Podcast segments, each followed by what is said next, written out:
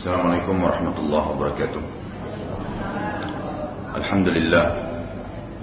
Nahmadu hamdal hamidin wa nashkuru syukra syakirin. Wa nusallimu ala abdihi wa rasulihi wa habibihi Muhammad kama sallallahu malaikati alaihi.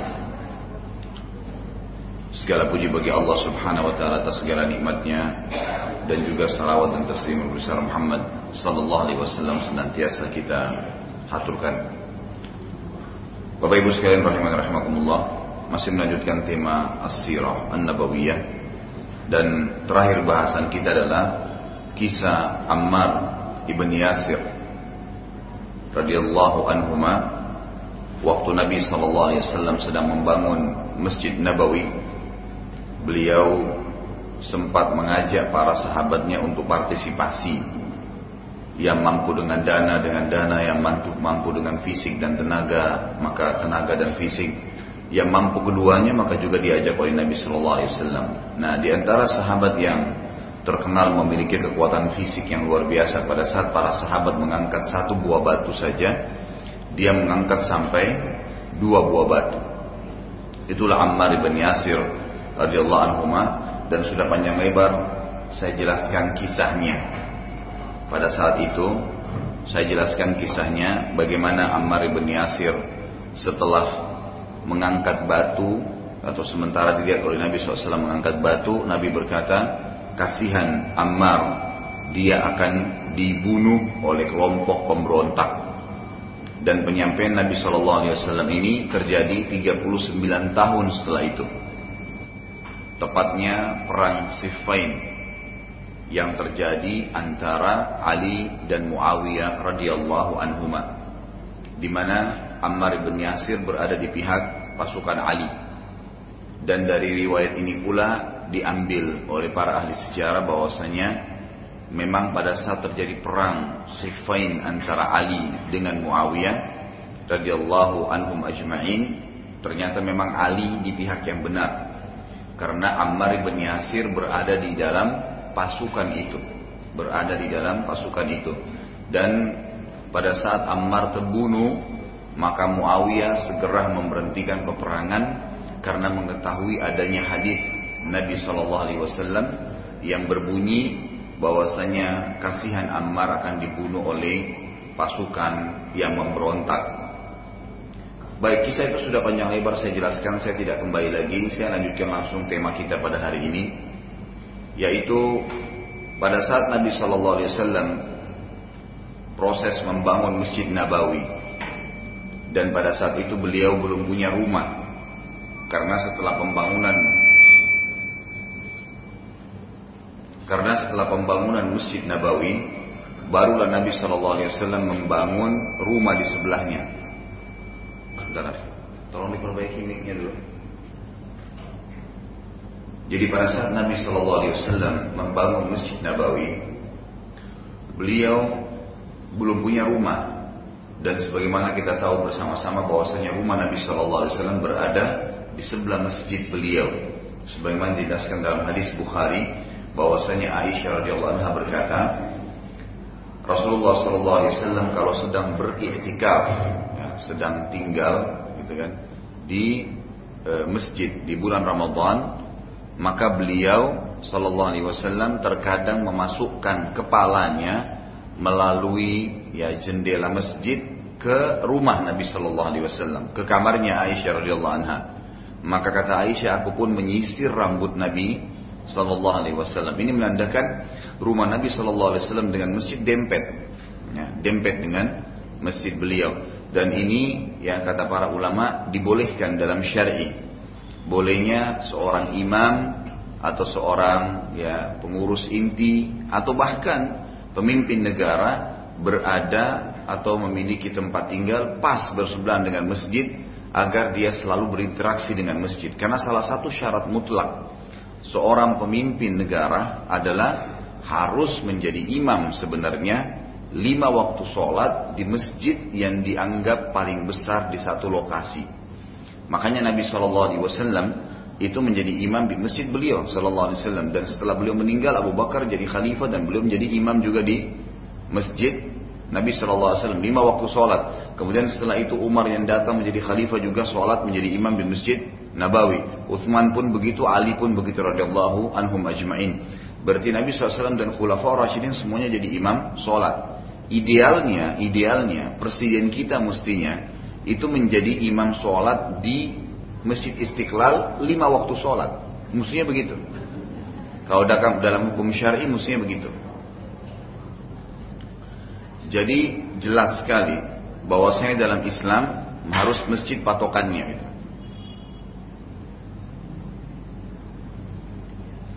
Harus masjid patokannya dan memang itu adalah basis berdirinya negara Islam. Sudah saya jelaskan pada pertemuan yang sebelumnya bahwasanya Nabi Shallallahu Alaihi Wasallam mengajarkan kepada kita nanti ada tiga basis berdirinya negara Islam. Yang pertama adalah membangun rumah ibadah yang dikenal dengan masjid yang akhirnya menjadi ya center daripada kota itu atau kegiatan kota tersebut termasuk pemimpinnya sendiri. Itulah yang Nabi Shallallahu Alaihi Wasallam lakukan pada saat masuk hijrah di Madinah, membangun Masjid Nabawi dan membangun Masjid Kuba atau Kuba dulu baru Masjid Nabawi. Kemudian yang kedua adalah beliau mempersaudarakan muhajirin dan ansar ini termasuk bahasan kita hari ini dan yang ketiga adalah beliau menulis muahada kesepakatan dengan orang-orang kafir yang ada di Madinah ya untuk sama-sama membela kota Madinah pada saat Madinah itu diserang. Baik Nabi Shallallahu Alaihi Wasallam pada saat belum membangun rumah maka beliau terpaksa butuh tempat tinggal. Karena butuh tempat tinggal, maka dan belum dibangun rumahnya, baru masjid sementara dibangun, Beliau terpaksa nginap di rumah salah satu sahabat yang mulia. Dan pada saat itu beliau memilih rumah sahabat yang terkenal bernama Khalid bin Zaid atau terkenal dengan julukannya Abu Ayyub Al-Ansari. Abu Ayyub Al-Ansari. Jadi Nabi SAW sempat menjadi tamu di rumah sahabat ini. Abu Ayyub Al-Ansari ini yang terkenal dan sudah pernah saya ketik beratkan kisahnya. Beliaulah satu-satunya sahabat yang sempat ya gitu, hidup sampai di zamannya Yazid ibn Muawiyah dan beliau ikut dalam pasukan yang menyerang uh, Konstantinopel. Di mana Nabi Shallallahu Alaihi Wasallam pernah bersabda, kalian pasti akan menyerang Konstant dan merebut Konstantinopel.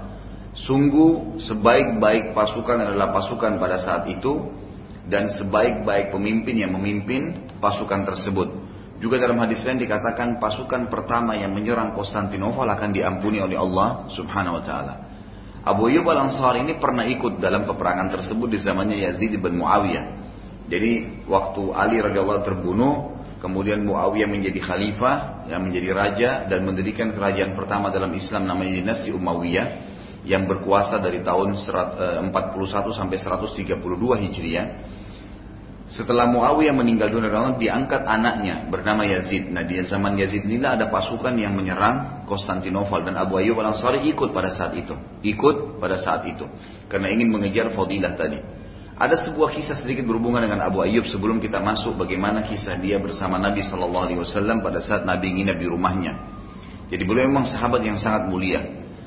Saya jauh ke depan pada saat beliau akan meninggal dunia, beliau ikut pasukan dengan Yazid menyerang Konstantinopel. Pada saat pasukan itu sudah mendekati benteng Konstantinopel, walaupun pada saat itu muslimin tidak menang, karena Konstantinopel itu dibebaskan oleh Sultan Muhammad Fatih di dinasti ya Uthmaniyah nantinya di tahun 1453 Masehi ya 100, eh, 1453 Masehi. Jadi kurang lebih ya 600 tahun sekian ya, kurang lebih hampir gitu, kurang hampir 5, hampir 600 tahunan yang lalu baru dibebaskan Konstantinopel. Jadi di zaman Abu Ayyub belum, gitu kan. Tapi di tengah jalan subhanallah Abu Ayyub merasa beliau akan meninggal dunia. Lalu beliau menitip pesan kepada Muaw, eh, pada Yazid pada saat itu yang ikut juga berperang.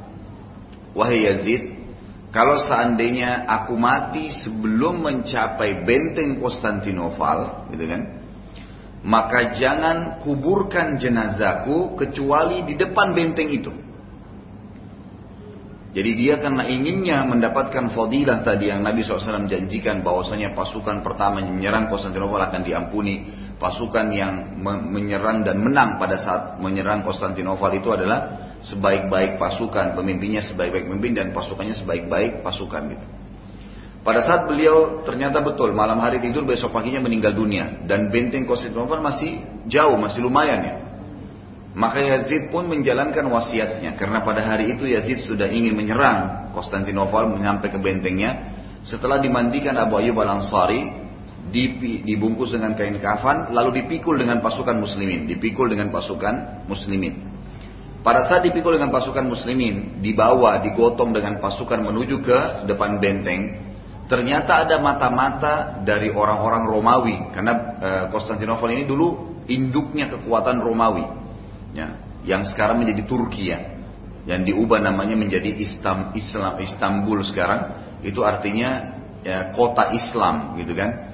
Istanbul bulu itu kan kota, jadi itu di, diubah oleh Sultan Muhammad Fatih dari Konstantinopel menjadi uh, apa namanya Islam Istanbul. Baik, waktu itu ada mata-mata dari Romawi yang masuk ke pasukan umat Islam untuk mencari tahu, gitu kan, untuk mencari tahu tentang kekuatan umat Islam. Waktu dicari tahu kekuatan umat Islam, mereka kaget si mata-mata ini dengan menggunakan pakaian seperti umat Islam. Kok di tengah-tengah pasukan Islam itu ada jenazah yang sedang dipikul? Biasanya kalau ada pasukan prajurit yang mati dikubur aja terus ditinggalin gitu. Ini kenapa jenazahnya dipikul gitu? Mata-mata Romawi ini sempat bertanya kepada salah satu umat Islam di situ, jenazahnya siapa itu? Karena dia berpakaian seperti orang Islam, dia menggunakan bahasa Arab mata-mata ini, maka dikira dia bagian dari pasukan umat Islam. Eh, lalu orang Muslim tadi pasukan Muslim ini bilang, apa kau tidak tahu itu? Itu sahabat Nabi Muhammad SAW Abu Ayyub Al Ansari. Lalu kata si mata-mata, kenapa kok jenazahnya dipikul? Kata ya eh, orang Islam tadi, karena dia titip pesan kepada Amir Mukminin, ya Khalifah Yazid, bahwasanya dia tidak mau dikuburkan kecuali di depan benteng Konstantinopel karena inginnya ya mendapatkan fadilah tadi. Maka mata-mata Romawi kembali kepada Raja Romawi lalu berkata begini, kayaknya kita nggak bisa kalahin umat Islam. Kenapa ditanya oleh Raja Romawi? Dia bilang jangankan orang hidupnya, orang matinya umat Islam saja mau berperang. Jadi ternyata dengan pesan Abu Ayyub al-Ansari luar biasa gitu, membuat musuh jadi gentar gitu. Tapi memang kondisinya pada saat itu belum Allah berikan kesempatan untuk memenangkan peperangan. Memang nanti ada kisah sendiri. Nanti kalau kita insya Allah kalau Allah masih mudahin dan Allah panjangkan umur saya bisa membahas tentang Utsmaniyah. Nanti akan ada bahasan tentang pembebasan Konstantinopel ini gitu kan? Jadi ada ketebalan benteng yang luar biasa. Dia ada dua lapis benteng dan itu kurang lebih ketebalan bentengnya 15 kaki dan 20 kaki. Dua lapis gitu kan? Dan tingginya pun sama. Tingginya sekitar 20 kaki. Jadi sangat tinggi sebenarnya dan sangat tebal tembok itu. Baru bisa masuk ke kota Apalagi di antara tembok satu dan tembok kedua tuh ada danau, gitu kan? Yang tidak bisa ditembus susah sekali, susah sekali ditembus. Baik intinya adalah kisah jenazahnya tadi Abu Ayyub Al Ansari yang kita ingin diperhatikan. Baik, kita kembali lagi ke belakang jauh sebelum Abu Ayyub meninggal dunia. Waktu awal-awal Nabi SAW membangun Masjid Nabawi, sempat beliau menjadi tamu di rumah sahabat yang mulia ini Abu Ayyub Al Ansari atau Khalid bin Zaid radhiyallahu anhu. Kebetulan waktu menjadi tamu di rumah Abu Ayyub Al Ansari, Nabi Shallallahu Alaihi Wasallam sempat kena rumahnya dua tingkat di atau meminta kepada Abu Ayyub agar dipersilahkan nginap di lantai satu atau lantai pertama. Lantai kedua Abu Ayyub dan istrinya. Biasanya Abu Ayyub nginap di lantai satu gitu. Tapi permintaan Nabi Shallallahu Alaihi Wasallam di lantai pertama, walaupun Abu Ayyub minta Nabi di atas karena di atas itu untuk tamu memang gitu. Hanya saja kondisi rumah pada zaman dulu beda, tidak seperti sekarang. Kita sekarang sudah ada cor beton kayak ini gitu kan. Kalau ada air tumpah di atas itu pun kadang-kadang masih netes gitu. Kalau ada celah-celah semen yang kurang bagus maka mungkin bisa tembus airnya. Apalagi di zaman dulu itu hanya batang-batang pohon kurma yang dirapat-rapatin kemudian ditempelin tanah liat yang dikeringkan. Jadi kalau basah itu jelas bisa turun tanahnya gitu. Maka Nabi SAW berkata, saya akan di lantai satu wahai Abu Ayyub karena permasalahannya kami akan sering atau banyak kedatangan tamu. Akan banyak kedatangan tamu. Abu Ayyub pun mengatakan baiklah ya Rasulullah. Kemudian Abu Ayyub nginap di malam hari di lantai dua rumahnya. Tengah malam Abu Ayyub seperti mungkin kita biasa umumnya orang menyiapkan air minum kalau dia haus malam di dekatnya gitu. Waktu Abu Ayyub akan tidur sama istrinya dan zaman itu kebetulan lagi pada saat itu kebetulan lagi musim dingin dan Madinah ini sangat dingin. Kalau dingin itu luar biasa gitu. Ya, waktu kami masih mahasiswa di sana itu kalau musim dingin bisa mencapai 5 derajat, 4 derajat, dingin sekali. Dan kadang-kadang eh, apa namanya? Yang turun memang bukan salju tapi turun es batu. Ya kadang-kadang yang itu kalau turun bisa mencain kaca-kaca mobil. Jadi dingin sekali, luar biasa gitu. Nah intinya pada saat itu lagi musim dingin dan Abu Ayyub al Ansari radhiyallahu anhu dan istrinya radhiyallahu anha sedang tidur memakai selimut. Tidak sengaja tangannya kesentuh kendi air yang ada di sebelahnya, akhirnya airnya tumpah. Waktu tumpah, tanah liat yang dijadikan sebagai lantai di lantai dua itu tadinya kering menjadi basah. Dan saking khawatirnya, ya, Abu Ayyub al Ansari radhiyallahu anhu ini saking khawatirnya air itu tembus dan kena Nabi Wasallam, maka beliau dengan istrinya semalam suntuk sibuk mengeringkan air itu dengan selimut yang mereka pakai. Jadi sudah kedinginan, selimutnya dipakai dan semalam suntuk sibuk. Takut Nabi SAW kena tetesan air. Ini luar biasa gitu. Ya ini salah satu pelajaran besar bagaimana cinta para sahabat kepada Nabi Shallallahu Alaihi Wasallam. Ini cinta yang sebenarnya. Di zaman beliau masih hidup, mereka sudah berkorban seperti ini. Keesokan harinya, Abu Ayyub al Ansari menceritakan kepada Nabi Shallallahu Alaihi Wasallam kejadian tersebut. Lalu berkata, ya Rasulullah, gitu, kami semalam terjadi seperti ini. Maka kami khawatir gitu. Lebih baik anda yang tidur di atas. Lebih baik anda yang tidur di atas. Maka Nabi Shallallahu Alaihi Wasallam pun setuju tentunya dengan pindah ke lantai atas. Tapi di sini yang kita lihat adalah bagaimana pengorbanan Abu Ayyub Al Ansari dan namanya beliau adalah Khalid ibn Zaid. Baik. Kemudian selanjutnya Nabi Shallallahu Alaihi Wasallam termasuk kejadian pada saat itu, sementara proses pembangunan Masjid Nabawi masih ada beberapa orang Muslim yang belum sempat hijrah ke Madinah. Itu tepatnya adalah anak-anak Nabi Shallallahu Alaihi Wasallam dan juga anaknya Abu Bakar. Beliau sempat mengutus Zaid bin Harithah, sahabat Nabi yang mulia, radhiyallahu anhu, yang sudah pernah kita bahas kisahnya. Beliau diberikan julukan anak anaknya Nabi Shallallahu Alaihi Wasallam. Ini sebenarnya budak Zaid bin Harithah bekas seorang budak yang pernah dibeli oleh Khadijah radhiyallahu anha di Mekah kemudian dihadiahkan kepada untuk Nabi Shallallahu Alaihi Wasallam lalu Nabi SAW bebaskan dan sempat namanya karena cintanya Nabi kepada dia diganti menjadi Zaid ibn Muhammad sampai turun ayat Al-Quran dan sudah pernah saya bahas masalah ini A'udzubillahi minasyaitonirrajim maka Muhammadun aba ahadin rijalikum walakin Rasulullah wa khataman nabiyyin Muhammad bukanlah ayah seseorang di antara kalian tapi dia adalah utusan Allah dan penutup para nabi maka diubah kembali namanya menjadi Zaid ibn Harithah Zaid ibn Harithah Baik. Zaid bin Harithah radhiyallahu anhu ini diutus oleh Nabi Shallallahu alaihi wasallam ke Mekah untuk menjemput anak-anak Nabi Shallallahu alaihi wasallam dan juga keluarganya Abu Bakar dan akhirnya berhasil dibawa ke Madinah. Di sini ulama sejarah memang ada tidak menyebut atau kebanyakan mereka tidak menyebutkan nama tapi kemungkinan besar adalah anak-anak Nabi wasallam yang masyhur ya, adalah Ruqayyah Ummu Kalthum, kemudian Zainab dan Fatimah. Ya, Zainab dan Fatimah.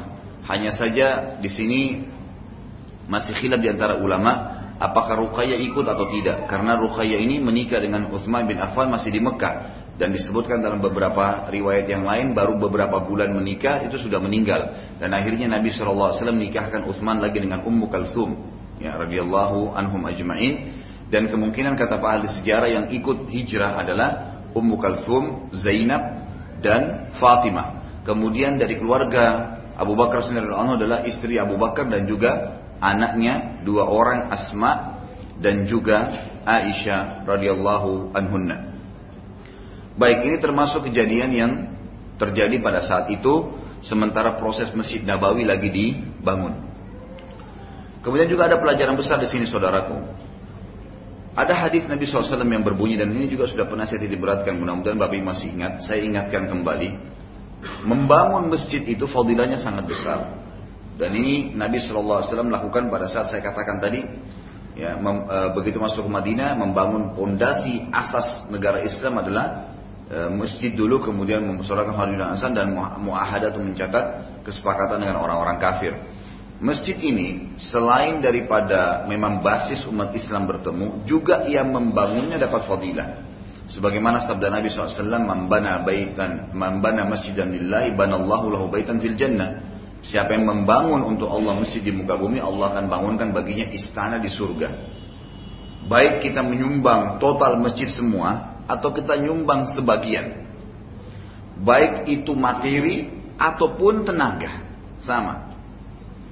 Sebagaimana sabda Nabi SAW, siapa yang membangun masjid di muka bumi sebesar cakaran kaki burung di tanah, maka Allah akan membangunkan baginya istana di surga.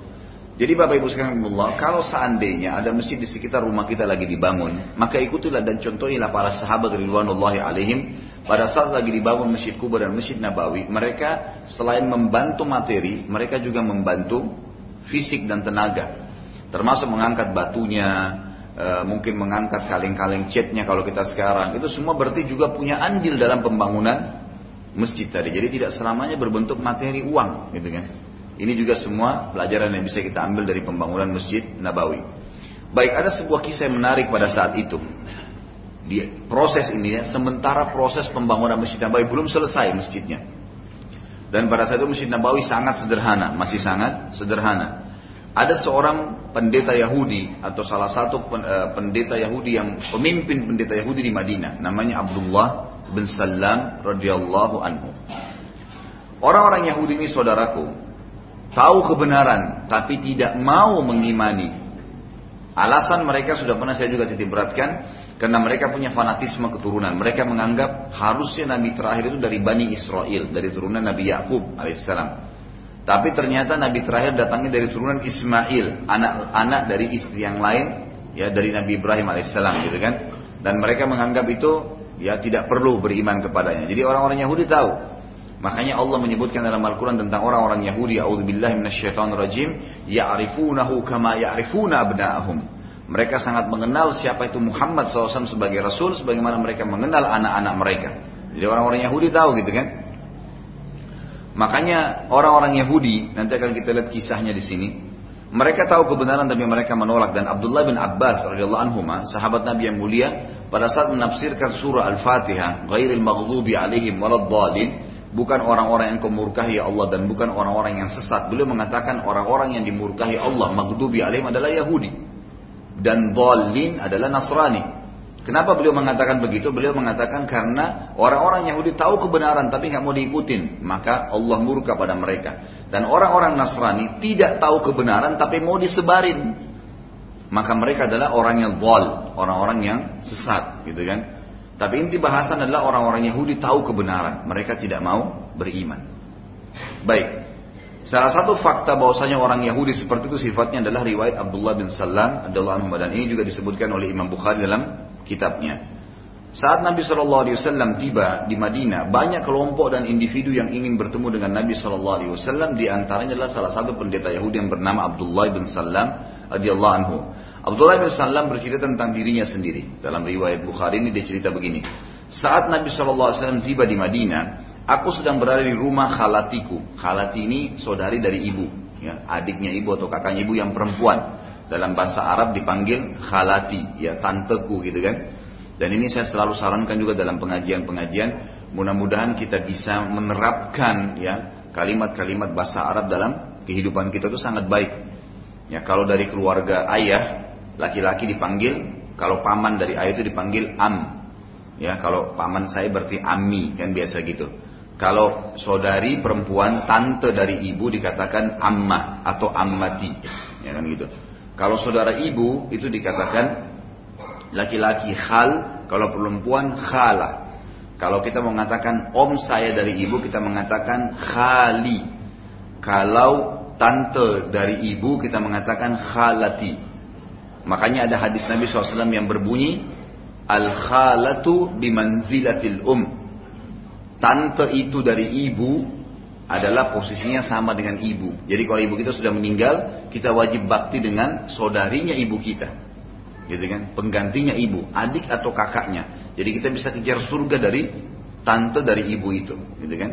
Dan posisi dalam bakti dengan ibu ini lebih dekat pada saat kita bakti dengan saudarinya, kakak atau adiknya. Baik. Kata Abdullah bin Salam, saya lagi di rumah khalatiku atau adik ibuku, lalu aku bertakbir dengan suara keras sambil berkata, Allahu Akbar. Abdullah bin Salam teriak dengan keras, karena Abdullah bin Salam ini kepalanya pendeta. Dan dia sudah tahu, sangat tahu, bahwasanya di Madinah ini dan orang-orang Yahudi hijrah ke Madinah tujuannya karena mereka tahu nih Madinah adalah mahjurun Nabi tempat hijrahnya Nabi terakhir nanti. Dan pada saat mereka atau Abdullah bin Salam mendengar ada Nabi di Mekah keluar dan ciri-cirinya semuanya ada pada ya diri Nabi Muhammad SAW, ciri Nabi terakhir disebutkan dalam Taurat, maka Abdullah bin Salam bertakbir karena memang ini kesempatan beriman gitu. Lalu kata dia, waktu aku bertakbir Allahu Akbar dengan suara keras, halatiku pun kaget dan berkata, apa apa engkau akan apakah engkau bertakbir untuk orang itu? Sementara bila Musa saja datang, belum tentu engkau bertakbir sekeras itu. Maka Abdullah bin Salam berkata, Wahai khalatiku, wahai saudari ibuku, sungguh iya Nabi Muhammad SAW dan Musa adalah saudara dan sama. Jelas. Musa Nabi dan Muhammad pun alaihi wassalatu wassalam Nabi. Dan pada dirinya nyata tanda-tanda kenabian terakhir yang telah disebutkan dalam kitab Taurat. Jadi semua ciri-cirinya ada. Dan di dalam kitab Taurat saudariku dan saudaraku itu terkenal sekali ciri Nabi SAW secara fisik. Bagaimana rambutnya, bagaimana kulitnya, bagaimana poster tubuhnya, siapa ayahnya, siapa ibunya, nanti dia keluar di mana, semua jelas. Dan yang paling jelas adalah dia akan hijrah ke kota Madinah dan kota Madinah disebutkan ciri-cirinya. Penuh dengan pohon kurma, penuh dengan batu-batu hitam yang tajam dan seterusnya. Semua ciri-ciri disebutkan. Dan itu sudah ada pada Nabi SAW. Dan hijrah pun ke Madinah sudah terbukti gitu. Maka khalatiku berkata, kata si Abdullah bin Salam radhiyallahu anhu ini, coba pastikan info itu. Aku lalu menemui Nabi Shallallahu Alaihi Wasallam dan memastikan semua ciri-ciri Nabi terakhir yang disebutkan dalam Taurat, termasuk adanya tanda kenabian di pundak sebelah kanannya. Dan sudah pernah kita beratkan ya. Semua Nabi, semua Nabi itu diberikan oleh Allah SWT tanda di pundak sebelah kanannya, bentolan seperti daging berwarna merah yang ada di kerumuni atau dipenuhi dengan bulu-bulu, gitu kan? Tapi ini ya nabi-nabi dan memang sampai Nabi Muhammad SAW. Jangan sampai sekarang ada bapak-bapak di sini ada bentolan lalu ngaku nabi, gitu kan? Sudah nggak nyambung karena Nabi SAW adalah penutup para nabi gitu. Baik, setelah memastikan itu, ya, kata dia, maka aku pun mengikrarkan dua kalimat syahadat langsung masuk Islam. Lalu aku berkata pada Nabi Shallallahu Alaihi Wasallam, wahai Rasulullah, tolong rahasiakan masuk Islamku ini.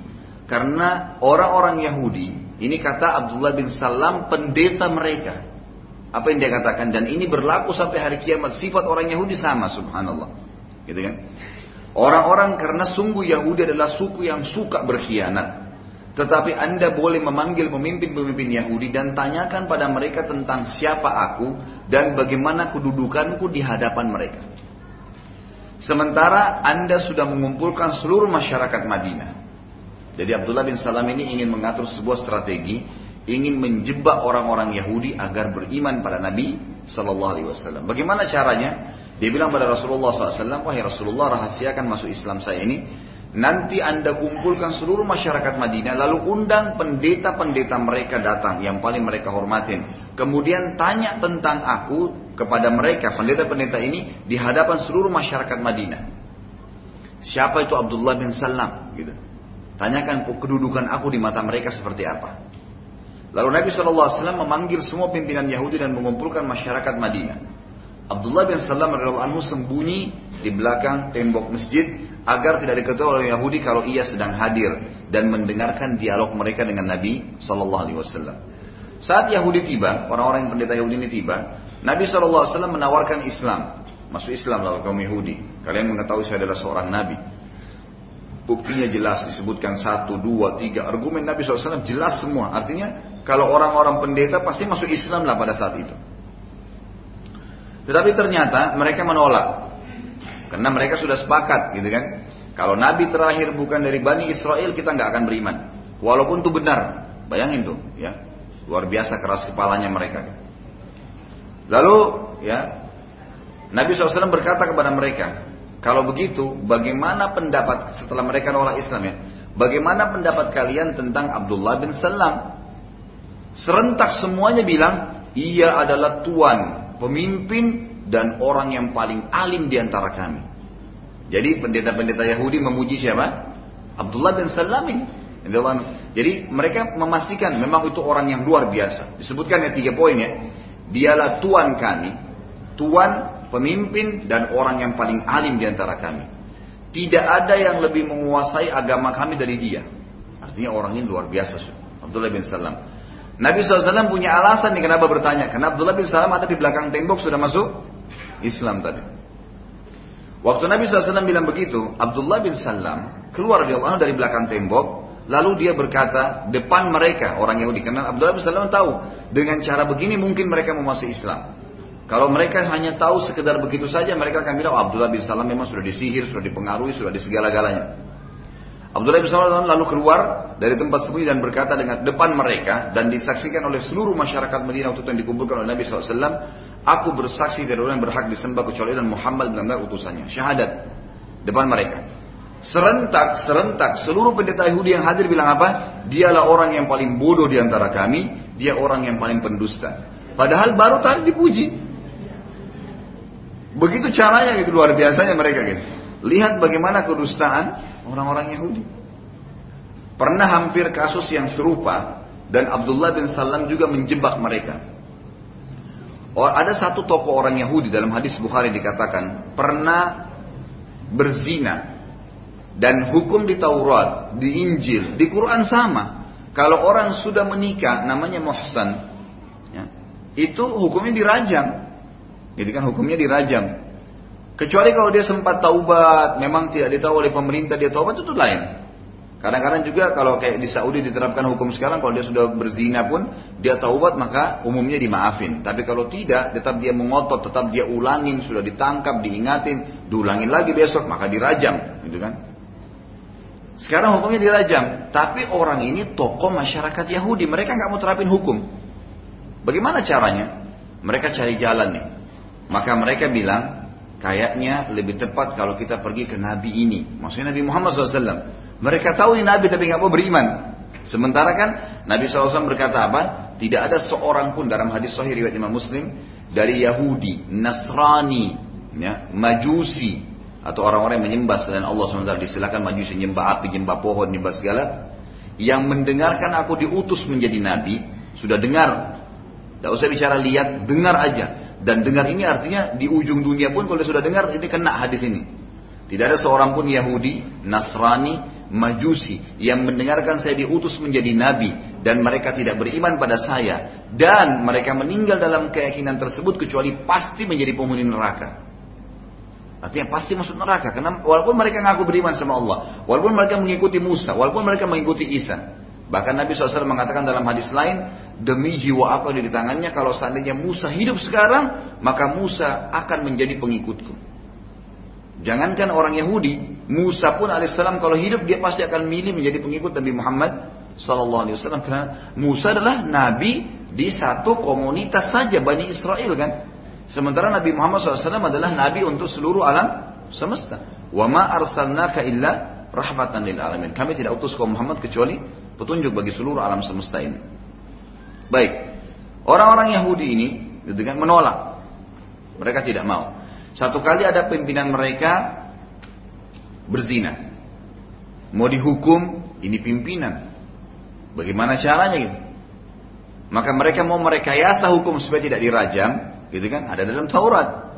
Mereka datang ke masjid Nabi SAW dan berkata, Wahai Muhammad, apakah kau punya hukum yang kau miliki dari Allah, mereka tahu itu dari Allah, gitu kan? Yang e, menjelaskan bagaimana hukumnya kalau seseorang yang sudah menikah berzina. Kata Nabi Shallallahu Alaihi Wasallam, sama hukum dalam Al-Quran kami dengan yang di Taurat kalian, dirajam. Kata mereka begini, kami nggak temukan dalam kitab kami ada kata rajam, gitu kan? Abdullah bin Salam nih, sahabat tadi yang jadi yang jadi pendeta mereka masuk Islam, hadir di situ. Abdullah bin Salam bilang, coba baca dalam surah ini, dalam ayat ini, di kitab Taurat. Orang-orang Yahudi begitu lihat Abdullah bin Salam, dia tahu nih, ini orang hafal Taurat. Dibuka Taurat, kemudian pendeta yang sedang baca itu menutup dengan ibu jarinya kata-kata rajam. Dibacalah ayat itu, kalau orang berzina sudah menikah begini, hukumlah ya. Sesuai dengan hukum Allah. Tapi bunyi ayatnya, hukumlah dengan rajam sesuai hukum Allah. Kata rajamnya ditutup dengan ibu jarinya. Dilewatin sama dia. Abdullah bin Salam datang ke situ, diangkat ibu jarinya. Kamu lupa baca ini. Akhirnya orang-orang Yahudi dipermalukan sendiri gitu. Mereka pulang dan itu cuma ditutup sama jarinya. Itu luar biasa gitu. Dan itu berlaku sampai sekarang. Mereka luar biasa gitu. Orang Yahudi ini. Makanya dalam hadis lain kata Nabi SAW, kalau ada, kalau ada, gitu kan, 12 orang saja dari orang Yahudi ini ditunjuk orang-orang Yahudi di Madinah yang beriman pada saya, maka semua Yahudi bisa beriman. Saking susahnya Yahudi masuk Islam gitu. Mereka nggak mau. Fanatik yang salah gitu. Yang masuk Islam dari orang Yahudi berapa orang saja gitu. Kalau nggak salah di kalangan sahabat Yahudi itu mungkin cuma 4 atau 5 orang maksimal. Jadi kata Nabi SAW kalau 12 orang beriman maka semua Yahudi bisa masuk Islam. Tapi dasarnya memang susah gitu. Maksudnya di zaman beliau masih hidup. Baik. Sofia binti Huyai. Siapa orang ini? Istri Nabi Wasallam. Huyai bin Akhtab nanti akan kita bahas di perang Khaybar. Adalah rajanya orang-orang Yahudi di Khaybar. Dan Nabi SAW nanti akan membebaskan Khaybar dan menghukum orang-orang Yahudi. Nah nanti di perang Khaybar itu akan ada bahasan Sofia radhiyallahu anha yang akan jadi istri Nabi SAW. Itu ayahnya dia adalah pimpinan orang-orang Yahudi di Khaybar, gitu kan? Tadinya tinggal di Madinah, tapi nanti pindah ke satu lokasi namanya Khaybar dan Nabi SAW akan menyerang mereka. Sofia waktu itu anaknya Huyai bin Akhtab ini, ya pimpinan Yahudi. Waktu belum dia masuk Islam tentunya, karena nanti dia akan jadi tawanan perang dan menjadi bagian daripada Nabi atau haknya Nabi SAW, harta rampasan perang Nabi SAW dan Nabi bebasin lalu Nabi SAW menikahi salah satu istri Nabi SAW. Sofia binti Huyai radhiyallahu anha yang merupakan nanti jadi istri Nabi SAW berkata, pada saat itu ya belum masuk Islam, belum jadi istri Nabi. Dia berkata, aku adalah orang yang paling dicintai oleh ayahku Uhuyai bin Akhtab. Ayahnya ini selain raja juga seorang pendeta Yahudi. Tidak pernah ia melihatku kecuali pasti aku dipeluknya. Begitu pula dengan pamanku Yasir bin Akhtab, juga seorang pendeta yang terkenal. Ya. Suatu hari saat mereka selesai menemui Nabi Muhammad SAW, maksudnya waktu Abdullah bin Salam menjebak mereka tadi. Bukan menjebak tentang masalah ayat rajam ya, bukan. Menjebak tadi masuk Islamnya Abdullah bin Salam yang sembunyi belakang tembok gitu. Biasanya mereka berdua pulang memelukku, karena waktu itu Sofia masih kecil ya. Tetapi saat itu sama sekali tidak dan mereka berdua kelihatan suntuk dan tidak menghiraukan aku karena besarnya masalah yang sedang menyibukkan mereka. Ayahku berkata pada pamanku, Huyai berkata kepada Yasir tadi, dan aku mendengarkan pembicaraan mereka. Apakah benar dia, maksudnya Muhammad SAW ini adalah Nabi? Ya. Pamanku Yasir berkata, iya. Mereka akui, iya. Dan ini kesaksian siapa? Sofia anaknya Huyai, anaknya raja dan pendeta mereka gitu. Ya nanti jadi istri Nabi SAW. Ayahku berkata, Ya, apakah benar dia nabi yang telah disebutkan dalam kitab Taurat dua kali diulangi? Apakah dia benar nabi? Kata saudaranya, iya. Lalu diulangi lagi, apakah dia benar nabi yang disebutkan dalam kitab Taurat? Pamanku menjawab, iya. Ayahku berkata lagi, apakah engkau telah memastikan semua tanda-tanda kenabian yang ada padanya? Kata pamanku, iya. Semua dijawab iya. Berarti sudah tidak ada alasan untuk tidak beriman. Ayahku berkata lagi, lalu apa keputusanmu setelah tahu semua fakta ini? Pamanku menjawab, aku putuskan untuk memusuhinya selamanya. Jadi sampai sampai para ulama mengatakan kalau ada manusia yang paling layak masuk neraka Yahudi. Luar biasa gitu. Tahu kebenaran, tidak mau ikut. Dan Allah sebutkan dalam Al-Quran tadi. Mereka mengenal Nabi SAW sebagaimana mereka mengenal anak mereka. Sampai sekarang orang Yahudi tahu tuh kalau Islam benar. Sampai sekarang. Dan mereka tahu benar bahwasanya nanti di akhir zaman mereka akan menjadi pengikut Dajjal dan Dajjal nanti akhirnya akan ke Palestina, gitu kan? Kemudian nanti akan dibunuh oleh Nabi Isa alaihissalam. Pada saat Nabi Isa akan membunuh sudah selesai membunuh Dajjal maka kata Nabi SAW dalam hadis Bukhari Muslim dengan hadis Sahih nanti semua batu dan pohon akan berbicara Hai muslim ini Yahudi di, di atas saya atau di sebelah saya, bunuhlah dia. Gitu kan? Jelas begitu. Kata Nabi SAW, kecuali satu pohon itu adalah garkat. Pohon garkat namanya. Pohon yang sedikit daunnya dan buahnya agak pahit, kemudian banyak durinya gitu. Pohon itu yang tidak berbicara. Kata Nabi SAW karena itu pohon Yahudi. Sekarang ini di Israel, Yahudi tanam pohon itu banyak-banyak. Berarti mereka tahu tuh kasusnya itu. Sengaja nanam pohon itu karena mereka tahu nanti akhir zaman akan dibunuh oleh umat Islam. Subhanallah. Jadi saya, saya pribadi sering bilang begini.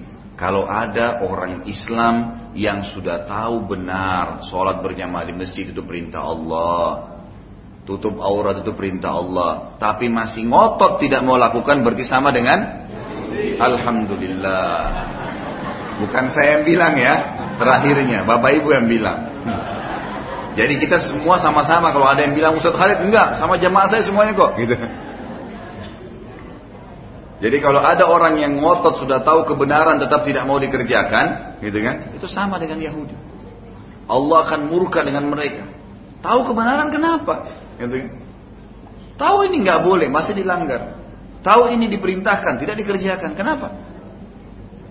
Setiap muslim, Bapak Ibu sekalian pegang ini sebuah prinsip dasar ya. Di atas kepala kita harus ada sebuah bendera besar. Judulnya, tulisannya bendera itu agama. Islam tentunya ya. Semua yang apa pun Bapak Ibu mau kerjakan, mau nikmatin, mau tinggalkan, kembali ke sini. Yang agama bolehkan, halalkan, nikmatin. Yang agama haramkan, tinggalkan. Targetnya bendera ini adalah akhirat. Mengerjakan apa pun, menikmati apa pun yang halal karena akhirat, mau dapat pahala di sana. Meninggalkan apa pun yang haram tadi karena akhirat. Ingat, agama kita sudah sempurna, tidak butuh bantuan dan penjelasan agama lain. Semua yang halal kata Nabi SAW, Innal halala bayyin wa innal harama bayyin. Wa bainahuma umurun mushtabihat. Semua yang halal sudah jelas. Allah sudah paparkan dan saya sudah sampaikan. Semua yang haram sudah jelas. Dan di antaranya ada hal-hal yang samar-samar. Siapa yang menyelamatkan dirinya dari hal yang samar-samar, dia telah menyelamatkan kehormatan dirinya dan agamanya. Siapa yang sengaja jurumuskan dirinya pada hal yang syubhat, halal nggak ya?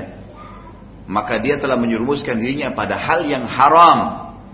Berarti syubhat pun tidak boleh. Seorang muslim harus benar-benar yang halal saja. Nggak ada toleransi. Mau masuk makan di restoran, halal nggak ya? Tinggalin. Emang kenapa kalau nggak makan di sana? Nggak apa-apa, gitu kan? Pergaulan ini boleh nggak ya? Oh, ini boleh nggak ya? Nggak boleh atau boleh? Ya sudah tinggalin. Kata Nabi SAW, siapa yang sengaja jurumuskan dirinya pada hal yang syubhat sama-sama, dia telah menjurumuskan dirinya pada hal yang haram. Seperti seorang pengembala domba yang membawa domba-dombanya ke ladang yang rumputnya lebih tinggi daripada domba-dombanya sehingga dia tidak tahu domba mana yang dicuri oleh serigala. Begitu orang yang syubhat. Sedikit syubhat, sedikit syubhat, dan seterusnya. Sebagaimana juga sabda Nabi SAW sama, kalau sudah tahu kebenaran Bapak Ibu sekalian, lakukan. Nikmatin. Nikmati yang halal. Pada saat Allah mengharamkan sesuatu, maka Allah membukakan yang lain halal banyak. Allah haramkan babi, dari sisi lain kambing halal, sapi halal, ayam halal, semua seafood halal, gitu kan yang di laut. Kenapa harus babi? Allah haramkan khamar. Kenapa harus masih cari yang lain sementara ada susu, ada sirup, ada air putih, ada banyak yang lain. Ada hadis Nabi Wasallam, dosa itu, ya katanya kalau kita sudah tahu ini nggak boleh, tetap dikerjain. Atau misalnya dan tidak taubat ya, atau misalnya ada perbuatan yang besar kalau kita tidak kerjakan. Kata Nabi SAW, ibaratnya dosa-dosa itu seperti seseorang atau sekelompok kaum yang mampir di sebuah padang pasir, kemudian mereka butuh ya api untuk membakar ya untuk mem, untuk mem, untuk memasak ya untuk membakar roti mereka maka setiap orang di antara mereka mengumpulkan ranting-ranting yang kecil ranting kecil dikumpul-kumpulin sampai jadi banyak kemudian mulailah mereka membakar ranting tersebut tadinya kalau satu ranting tidak mampu untuk membakar roti kan gitu tapi karena ranting-ranting ini ya dikumpulin dan dibakar karena banyak akhirnya bisa mengeluar api yang besar dan bisa membakar roti tadi. Begitu perumpamaan dosa yang terus ditumpuk-tumpukin. Awalnya kecil, awalnya kecil. Tapi kalau lama-lama kecil, kecil, kecil, kecil, akhirnya kata Nabi SAW bisa memusnahkan dia. Ini pelajaran besar Bapak Ibu sekalian. Jangan pernah contoh Yahudi yang sudah menghancurkan dan menghilangkan masalah iman mereka kepada Allah dan juga mereka menghilangkan urusan akhirat mereka. Pernah juga Nabi SAW bertanya kepada mereka dan ini nanti akan kita sebutkan riwayatnya juga di perang Khaybar. Salah satu eh, wanita Yahudi pernah meletakkan racun di makanan Nabi SAW.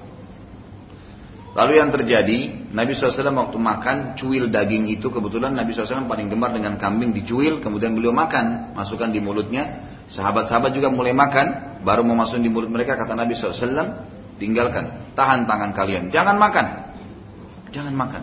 Loh, kata sahabat ya Rasulullah, kami berperang 43 hari mengepung Khaybar, kelaparan, makanan kurang, kenapa kami nggak boleh makan? Kata Nabi SAW, tahan tangan kalian. Panggil pendeta-pendeta Yahudi di, di, di benteng ini. Datang semua pendeta Yahudi. Kata Nabi SAW, hai orang-orang Yahudi, saya mau tanya, saya mau tanya pada kalian. Apakah kalian akan jawab jujur? Kata mereka, tentu kami akan jujur. Ada tiga pertanyaan Nabi SAW. Yang pertama kata Nabi, siapa kakek kalian? Kebetulan orang-orang Yahudi yang ada di Khaybar itu kakeknya ada si fulan, orang tertentu yang terkenal sangat lemah secara fisik, tidak punya keberanian, tapi terlanjur jadi raja gitu. Itu kakeknya mereka. Tapi orang-orang Yahudi di situ malu menisbatkan diri ke orang ini. Dicari kakek yang lain yang bukan kakek mereka langsung dikatakan Fulan bin Fulan. Dan ini jadi rahasia yang luar biasa. Tidak ada yang tahu. Nabi SAW datang wahyu menyampaikan kepada beliau. Jibril datang menyampaikan. Kakeknya mereka si Fulan, si Fulan. Kata Nabi SAW dimulai dulu. Siapa kakek kalian? Mereka bilang si Fulan dan bin Fulan. Ya orang-orang yang kuat dan perkasa. Kata Nabi SAW kalian sudah bohong tuh. Kakek kalian Fulan bin Fulan yang lemah tuh. Mereka kaget kok Nabi tahu gitu kan. Baik, kemudian kata Nabi SAW, wahai Yahudi yang kedua kali, apakah kalian akan jujur kalau saya tanya sesuatu? Kata mereka, iya tentu saja. Kata Nabi SAW, siapa penghuni neraka? Apa kata Yahudi? Orang-orang Yahudi, ini hadis Bukhari ya. Kata orang Yahudi apa? Kami masuk duluan. Ini kata Yahudi. Kami masuk duluan di neraka, lalu kemudian digantikan oleh kalian. Masih umat Islam. Ini hadis Bukhari. Kata Nabi SAW apa? Tidak, kalian sudah bohong. Kami demi Allah, ini berita gembira buat kita ya, bushra ya, berita gembira. Kata Nabi SAW, kami demi Allah tidak akan menggantikan kalian di neraka. Sudah bohong yang kedua kali. Lalu kata Nabi SAW yang ketiga kali, wahai Yahudi, jujur nggak kalau saya tanya lagi? Kata orang Yahudi, tentu saja. Kalau kami bohong, pasti Allah akan beritahukan kepada anda sebagaimana Allah memberitahukan anda tentang dua kejadian tadi sebelumnya. Mereka tahu ini Rasulullah Allah sampaikan, tapi nggak mau masuk Islam gitu. Bayangin tuh luar biasa keras kepalanya kan. Maka kata Nabi SAW, apakah kalian letakkan racun di makanan ini? Nabi sengaja nggak nanya langsung tadi. Dua pertanyaan dulu karena sudah terbukti bohongnya. Gitu. Kalau langsung ke racun ini mereka bilang tidak selesai kan gitu. Tapi sudah terjebak dua kali. Jadi orang Yahudi ternyata harus dijebak dulu. Jadi kalau ada umat Islam yang juga suka dijebak dulu baru ngaku, berarti sama dengan Alhamdulillah. Kebongkar berarti ya. Jadi nggak nggak usah tunggu dijebak dulu. Enggak kok saya nggak buat. Kamu buat kok. Saya lihat. Enggak demi Allah. Nanti digebukin baru mau ngaku. Kata Nabi SAW, kalian letakkan tidak racun racun di sini. Mereka bilang iya. Gitu kan? Lalu orang-orang Yahudi bilang iya ya. Mereka ngaku akhirnya. Dan akhirnya mereka mengatakan apa? Dari mana anda tahu kalau racun di situ? Nabi SAW angkat paha kambing itu yang sedang mereka kasih racun. Nabi SAW mengatakan dalam hadis Bukhari ya, akhbarani hadad yang memberitahukan saya bahwa ada racun adalah paha kambing ini. Ngomong dengan Nabi, ya Rasulullah saya diracuni. Itu mujizat Nabi SAW. Antara mujizat Nabi SAW adalah daging itu berbicara dengan Nabi Wasallam, gitu kan. Tapi ini kita ambil kisah bagaimana luar biasanya ya orang-orang Yahudi dengan keras kepala mereka. Baik, yang kedua yang Nabi SAW lakukan dalam fondasi negara Islam di Madinah adalah persaudaraan antara muhajirin dan ansar. Ini juga saya katakan ya, Bapak Ibu yang punya usaha, punya instansi, yang mau memimpin negara, apa saja kita kerjain. Termasuk dalam rumah tangga sebenarnya untuk yang lebih kecil lagi, gitu kan. Pertama sekali kita lakukan ada tempat ibadah. Di rumah pun itu bagusnya kalau ada kotak musola Mungkin kita pakai sholat malam, kan gitu. kita pakai sholat duha, sholat-sholat sunnah. Karena Nabi SAW mengatakan apa? Semua sholatnya seorang muslim lebih afdal di rumahnya kecuali lima waktu sholat gitu. Artinya yang wajib ya, mesti sunnah-sunnah ini. Jadi kita dianjurkan itu. Kalau kita punya instansi, punya masjid, punya musola, tempat umat Islam berkumpul, sekolah, ada masjidnya, gitu kan? Karena Nabi SAW bangun itu dulu, basisnya umat Islam untuk ketemu. Yang kedua adalah persaudarakan antara orang yang sudah lama dengan orang yang baru. Ini yang Nabi SAW lakukan. Pegawai lama sama pegawai baru. Siswa lama dengan siswa baru. Kan gitu. Anggota keluarga lama dengan anggota keluarga baru. Persaudarakan mereka, perkenalkan, persatukan. Nabi SAW perlakukan itu. Jadi semua muhajirin dari Mekah, sahabat-sahabat ya yang hijrah itu dipersaudarakan dengan orang-orang Ansar di Madinah dengan ukhuwah Islamiyah, persaudaraan Islam. Apa asasnya? Ya, itu adalah saling mencintai karena Allah dan berpisah juga karena Allah. Artinya, betul-betul saya memilih orang ini sebagai saudara saya muslim karena ibadahnya dan kita dianjurkan Bapak Ibu sekalian dalam agama Islam dan cukup banyak hadis berbicara masalah ini. Kalau kita lihat seseorang yang ibadahnya bagus, tentu ini sesama jenis Garis bawahi kalimat ini ya. Laki-laki sama laki-laki, perempuan sama perempuan. Kita disunnahkan mencari siapa orang yang baik ibadahnya, lalu kita datang dan mengucapkan di depan dia, saya mencintai kamu karena Allah. Sesama, Alhamdulillah. Jangan lagi bilang ya, Ustaz Khalid bilang kita saling mencintai ya. Lalu bapak-bapak datang ke ibu-ibu, saya cintai kamu karena Allah gitu. Kecuali kalau suami istri lain. Karena contohnya adalah sesama jenis. Ini penting sekali. Maka pernah ada seorang sahabat dalam hadis Bukhari berkata, ada orang yang sholatnya bagus sekali sahabat gitu kan, luar biasa khusyuknya. Lalu ada seorang sahabat di ngomong di sebelah Nabi SAW, saya suka orang ini karena Allah, saya cinta dia karena Allah, karena ibadahnya bagus gitu. Lalu kata Nabi SAW, kejarlah dia dan ucapkan di depan wajahnya.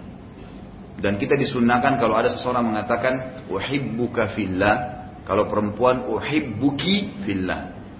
Ka dan ki. Uhibbuka fillah dan uhibbuki fillah. Gitu kan. Sesama jenis. Saya ulangi terus kalimat ini. Gitu kan. Saya cintai kamu karena Allah. Dan yang sedang menerima kalimat tersebut membalas mengatakan ahabbakallahu alladhi ahbabtani fi. Semoga Allah mencintai kamu yang telah membuat kau mencintai aku karena dia. Ahabbakallahu alladhi ahbabtani fi. Kalau perempuan, ahabbakillahu alladhi ahbabtani fi. Diucapkan kalimat ini, gitu kan? Baik, bersatu karena imannya kepada Allah, berpisah juga karena imannya kepada Allah. Artinya kalau sampai temannya tersebut sudah menyimpang, ada salah diingatin maksiat tidak mau juga maka ditinggalkan karena Allah Subhanahu wa taala. Ini yang disebutkan juga dalam hadis Nabi sallallahu alaihi wasallam di antara tujuh golongan yang dinaungi pada hari kiamat tidak ada naungan kecuali dengan Allah gitu kan adalah dua orang yang saling mencintai karena Allah dan mereka berpisah karena Allah Subhanahu wa taala. Dan ini penting sekali ya, penting sekali untuk mencari tahu eh, apa namanya atau mencari seorang teman yang bagus ibadahnya. Kalau kita berdua jalan pakai baju koko atau berdua jalan pakai kudung besar atau pakai jilbab beda dengan kalau kita sendirian. Kalau kita bertiga beda dengan kalau kita satu orang. Kita bersepuluh orang lebih lain lagi. Percaya diri lebih ada, gitu kan? Baik, setelah membangun masjid, Nabi Wasallam lalu mengeluarkan keputusan penting kedua, yaitu mempersoalkan dalam muhajirin dan ansar. Saat radhiyallahu anhu, saat yang terkenal pimpinan orang-orang ansar di Madinah, dipersaudarakan oleh Nabi Wasallam dengan Abdurrahman bin Auf radhiyallahu anhu. Tentu banyak sahabat yang bersaudarakan ya, si fulan dengan si fulan, si fulan dengan Nabi tunjukin gitu. Kebetulan yang paling banyak diangkat oleh ahli sejarah adalah kisah dua orang sahabat ini karena dua-duanya adalah orang yang kaya. Dan Nabi Shallallahu Alaihi Wasallam memang e, dalam e, persaudaraan ini biasanya mempertemukan status sosial. Gitu kan orang kaya sama orang kaya, orang miskin sama orang miskin. Bukan berarti tidak boleh miskin sama kaya, bukan berarti itu. Tapi untuk mempermudah mereka untuk saling berkorban. Karena dalam ukhuwah Islamiyah ini harus benar-benar berkorban. Makanya ada seorang sahabat, ya bukan sahabat, tabiin datang kepada Abdullah bin Mas'ud dalam riwayat yang sahih, sahabat Nabi yang mulia radhiyallahu anhu. Dia mengatakan, wahai ibnu Mas'ud, aku mencintai kau karena Allah. Kata apa kata Abdullah bin Mas'ud? Apakah kau bersedia kantongmu menjadi kantongku? Sebagaimana aku bersedia kantongku menjadi kantongmu. Artinya, kebutuhanku adalah kebutuhanmu, kebutuhan adalah kebutuhanku. Itu persoalan dalam Islam. Sama-sama saling membantu. Maka orang itu mengatakan, tidak, saya tidak bersedia. Kata bin Mas'ud, kalau gitu pergilah. Jangan bersaudara dengan saya. Gitu kan? Karena nggak bisa. Ukhuwah Islamnya harus didukung. Ya, sahabat yang benar adalah sahabat yang berkorban untuk kita, gitu kan? Makanya jenjang sosial juga berpengaruh. Jenjang sosial juga berpengaruh di sini. Tapi sekali lagi bukan berarti tidak boleh gitu kan, tapi lebih tepat. Ini contoh dari Nabi SAW bagaimana beliau saudarakan antara saat radhiyallahu saat ini orang kayanya Madinah. Semua perkebunan kurma di Madinah setengahnya punya dia. Gitu kan?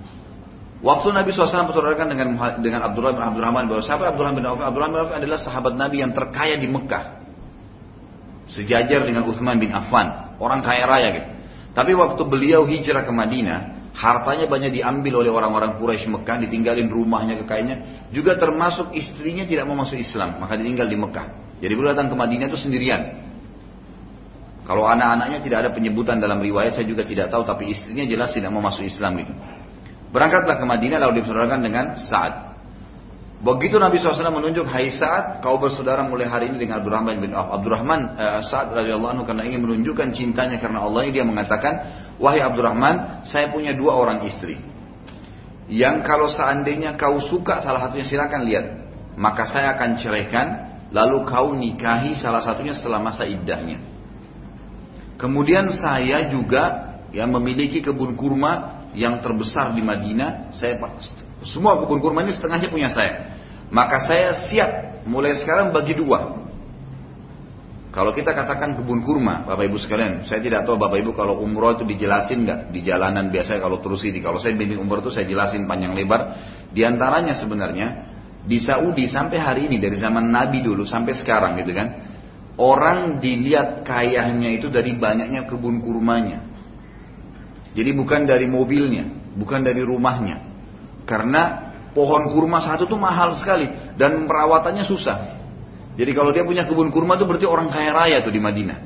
Sampai sekarang di Jazirah Arab umumnya ya, orang kalau punya kebun kurma itu berarti orang kaya. Gitu. Jadi dia bilang setengah perkebunan kurma di Madinah, Madinah besar sekali, gitu kan, dan terkenal seluruh Madinah itu penuh dengan pohon kurma sampai hari ini. Maka saya akan bagi dua. Kalau kita prediksi setengah Bekasi Barat ini penuh dengan pohon kurma, gitu kan? Lalu dibagi dua sama orang ini. Luar biasa kalau punya uang 20 miliar, 10 miliar buat kamu. Langsung. Kaya raya seketika. Saya tidak tahu Allah alam kalau kita di sini yang hadir ditawarkan begini mungkin tidak nolak ya. Sendirian dikasih istri satu, silakan tunjuk yang mana kau mau. Yang kedua, setengah harta saya silakan punya kamu. Tapi Abdurrahman ibn Auf adalah sahabat Nabi yang mulia dan semestinya kita menjadi seperti orang ini gitu. Jangan terlalu mudah dikasih ya atau kadang-kadang minta aja. Enggak, ada harga dirinya, gitu kan. Hati-hati membuka pintu minta-minta ya. Sedangkan kita ditawarin aja, kita kalau sudah tidak punya hajat atau kita masih punya katakan oh tidak. Terima kasih, saya nggak butuh sekarang. Itu penting dalam Islam ya. Karena itu akan menjaga hubungan kita dengan orang. Ada orang subhanallah Bukan bukan lagi ditawarin, tapi dia begitu masuk rumah bagus ya, saya bawa ya, langsung dibawa. Nah ini yang ketawa-ketawa di belakang tahu sifatnya gitu kan. Jadi jangan sampai begitu ya. Abdurrahman bin mengatakan apa? Semoga Allah memberkahi kamu di keluargamu. Kan ditawarin baik tadi. Nikah salah satu istri saya. Kata kata Abdurrahman, semoga Allah berkahi kamu di keluargamu. Artinya semoga keluarga kamu penuh berkah, kamu tetap tentram dengan kedua istrimu, anak-anakmu juga akan baik semuanya diberkahi gitu kan.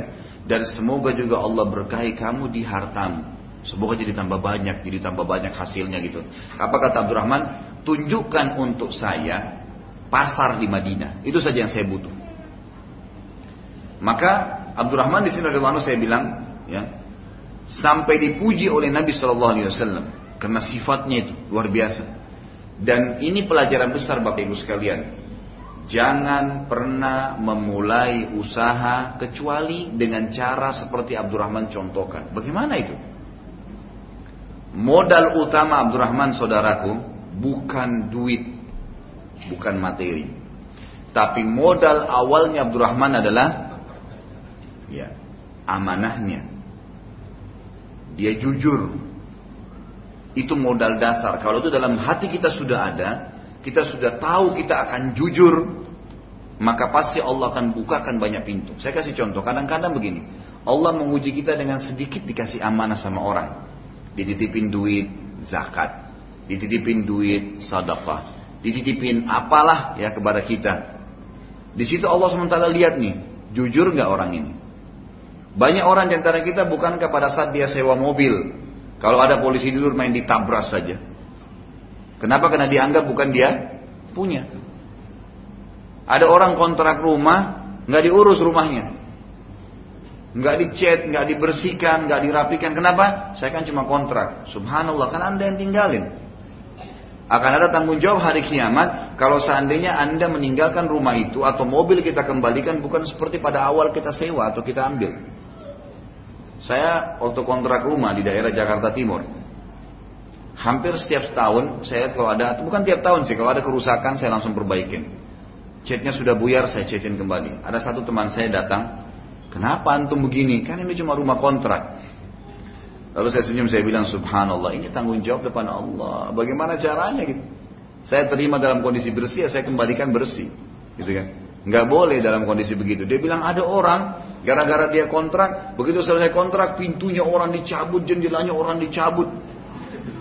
Bukan cuma dirusakin, mencuri lagi. Gitu kan? Naudzubillah. Ini bahaya sekali. Lihat dalam diri kita. Dan yakinlah saudaraku kalau anda membuka pintu kejujuran itu sekali saja, amanah itu kita jaga, Allah kasih amanah lebih besar. Jaga lagi, lebih besar. Jaga lagi, lebih besar. Terus begitu. Tapi kapan sekali kita gagal, gagal semua sudah. Hilang. Menjaga kejujuran dan amanah itu, itu sulit sekali. Kita 20 tahun jujur, sekali kita bohong tahun 21, hilang yang 20 tahun itu. Orang lupain. Bahkan orang bisa bilang, oh ternyata mungkin dia palsu aja 20 tahun nih. Padahal mungkin kita jujur, dirusak dengan satu hal. Itu bahaya sekali. Makanya hati-hati, penting. Abdurrahman ibn Auf ya, radhiyallahu anhu itu pergi ke pasar Madinah. Beliau dalam riwayat yang paling sahih tidak punya duit. Ada riwayat yang mengatakan memang punya beberapa dirham saja gitu kan. Lalu beliau masuk ke pasar, beliau lihat apa sih yang paling dominan dijual di pasar nih?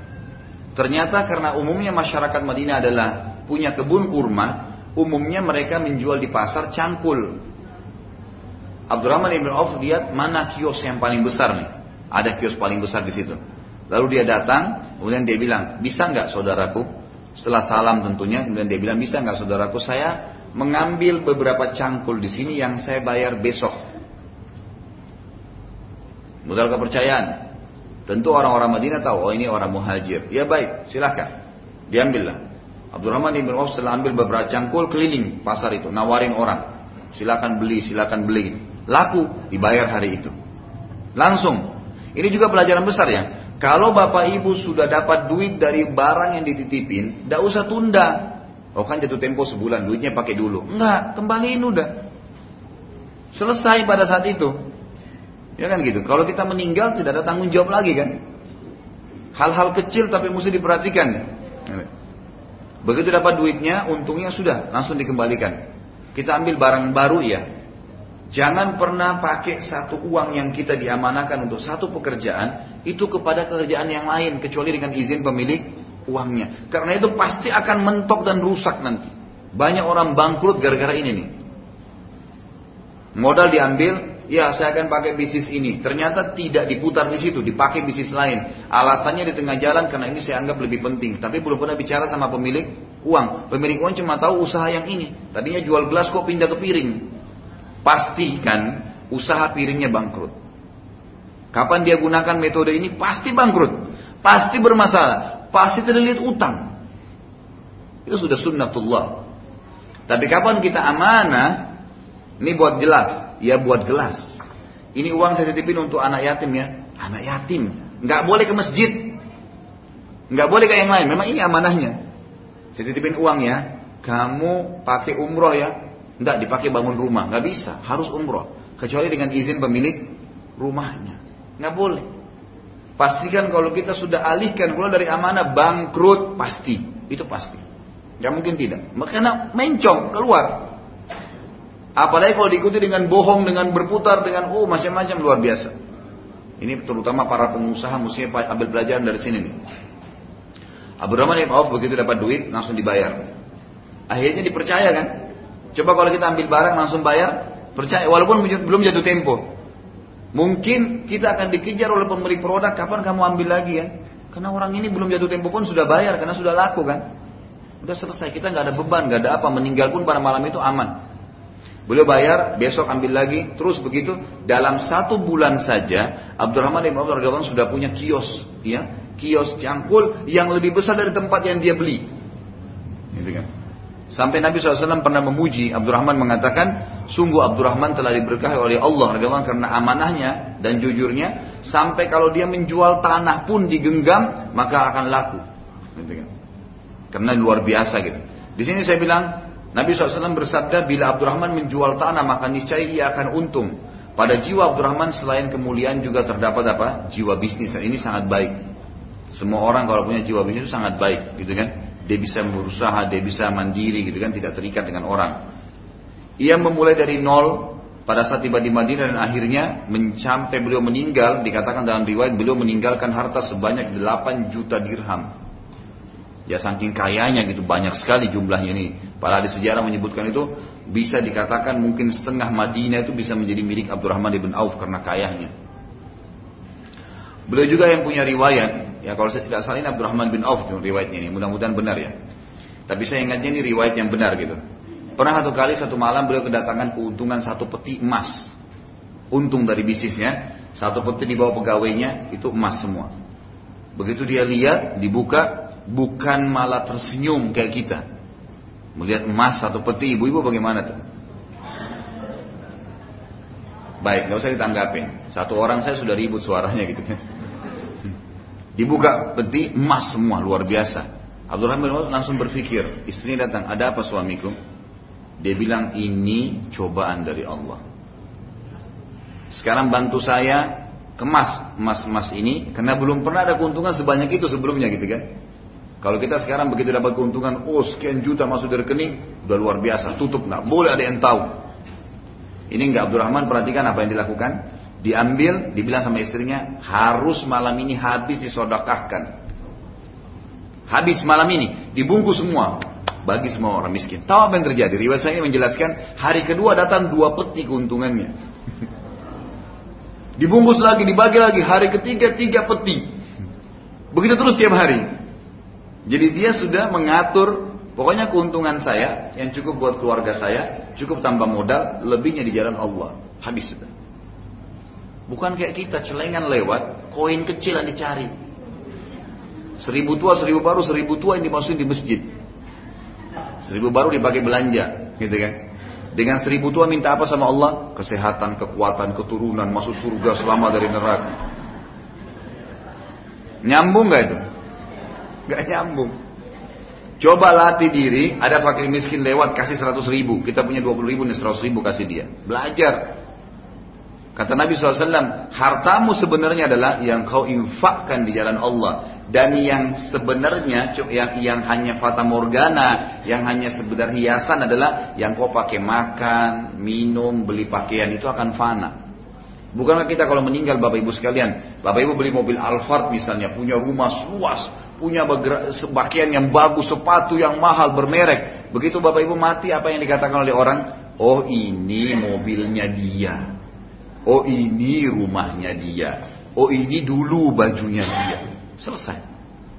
Yang Bapak Ibu bawa ke sana apa? Yang pernah kasih orang ya anak yatim, yang pernah nyumbang masjid, itu yang ikut sama kita sampai mati. Mestinya kita di sana ini yang jadi target. Punya 120 ribu, 100 ribu di sana, 20 ribu di sini. Kan gitu. Mestinya begitu. Ini pelajaran yang sangat besar, luar biasa. Amanah dan kejujuran. Yaitu akan membawa orang pada tingginya derajat. Ya keuntungan duniawi yang luar biasa. Dipercaya oleh orang. Baik, saya katakan sini Abdurrahman bin Auf adalah salah satu dari muhajirin Mekah yang dahulu sangat kaya raya di Mekah, tapi karena ia hijrah ke Madinah yang saat itu hukumnya wajib bagi setiap muslim kota, kota Mekah, maka seluruh hartanya diambil oleh Quraisy dan ia hanya berangkat dengan bekal apa adanya. Saat mendapatkan penawaran dari saudaranya dari Ansar tadi saat ia menolak dengan kemuliaan jiwa dan ia hanya minta ditunjukkan ke pasar. Nah sebagai kisah tadi sudah saya jelaskan. Ini basis mendirikan negara yang kedua dalam Islam selain bangun masjid, Kuba dan Nabawi tadi dan kita sudah saya sediakan contoh tadi. Kemudian persaudarakan muhajirin dan ansar persaudarakan pegawai lama dengan pegawai baru, siswa lama dengan siswa baru, keluarga lama dengan keluarga baru. Kemudian yang ketiga adalah keputusan pemerintahan di Madinah. Ini basis negara yang ketiga. Setelah persaudaraan antara muhajirin dan ansar selesai, sudah selesai dipersaudarakan muhajirin dan ansar. Nabi SAW mengeluarkan keputusan bahwasanya semua masyarakat Madinah tidak boleh berhukum kecuali pada Allah, eh, kecuali pada Nabi SAW, walaupun ia non Muslim sebagai bentuk pemerintahan yang rapi.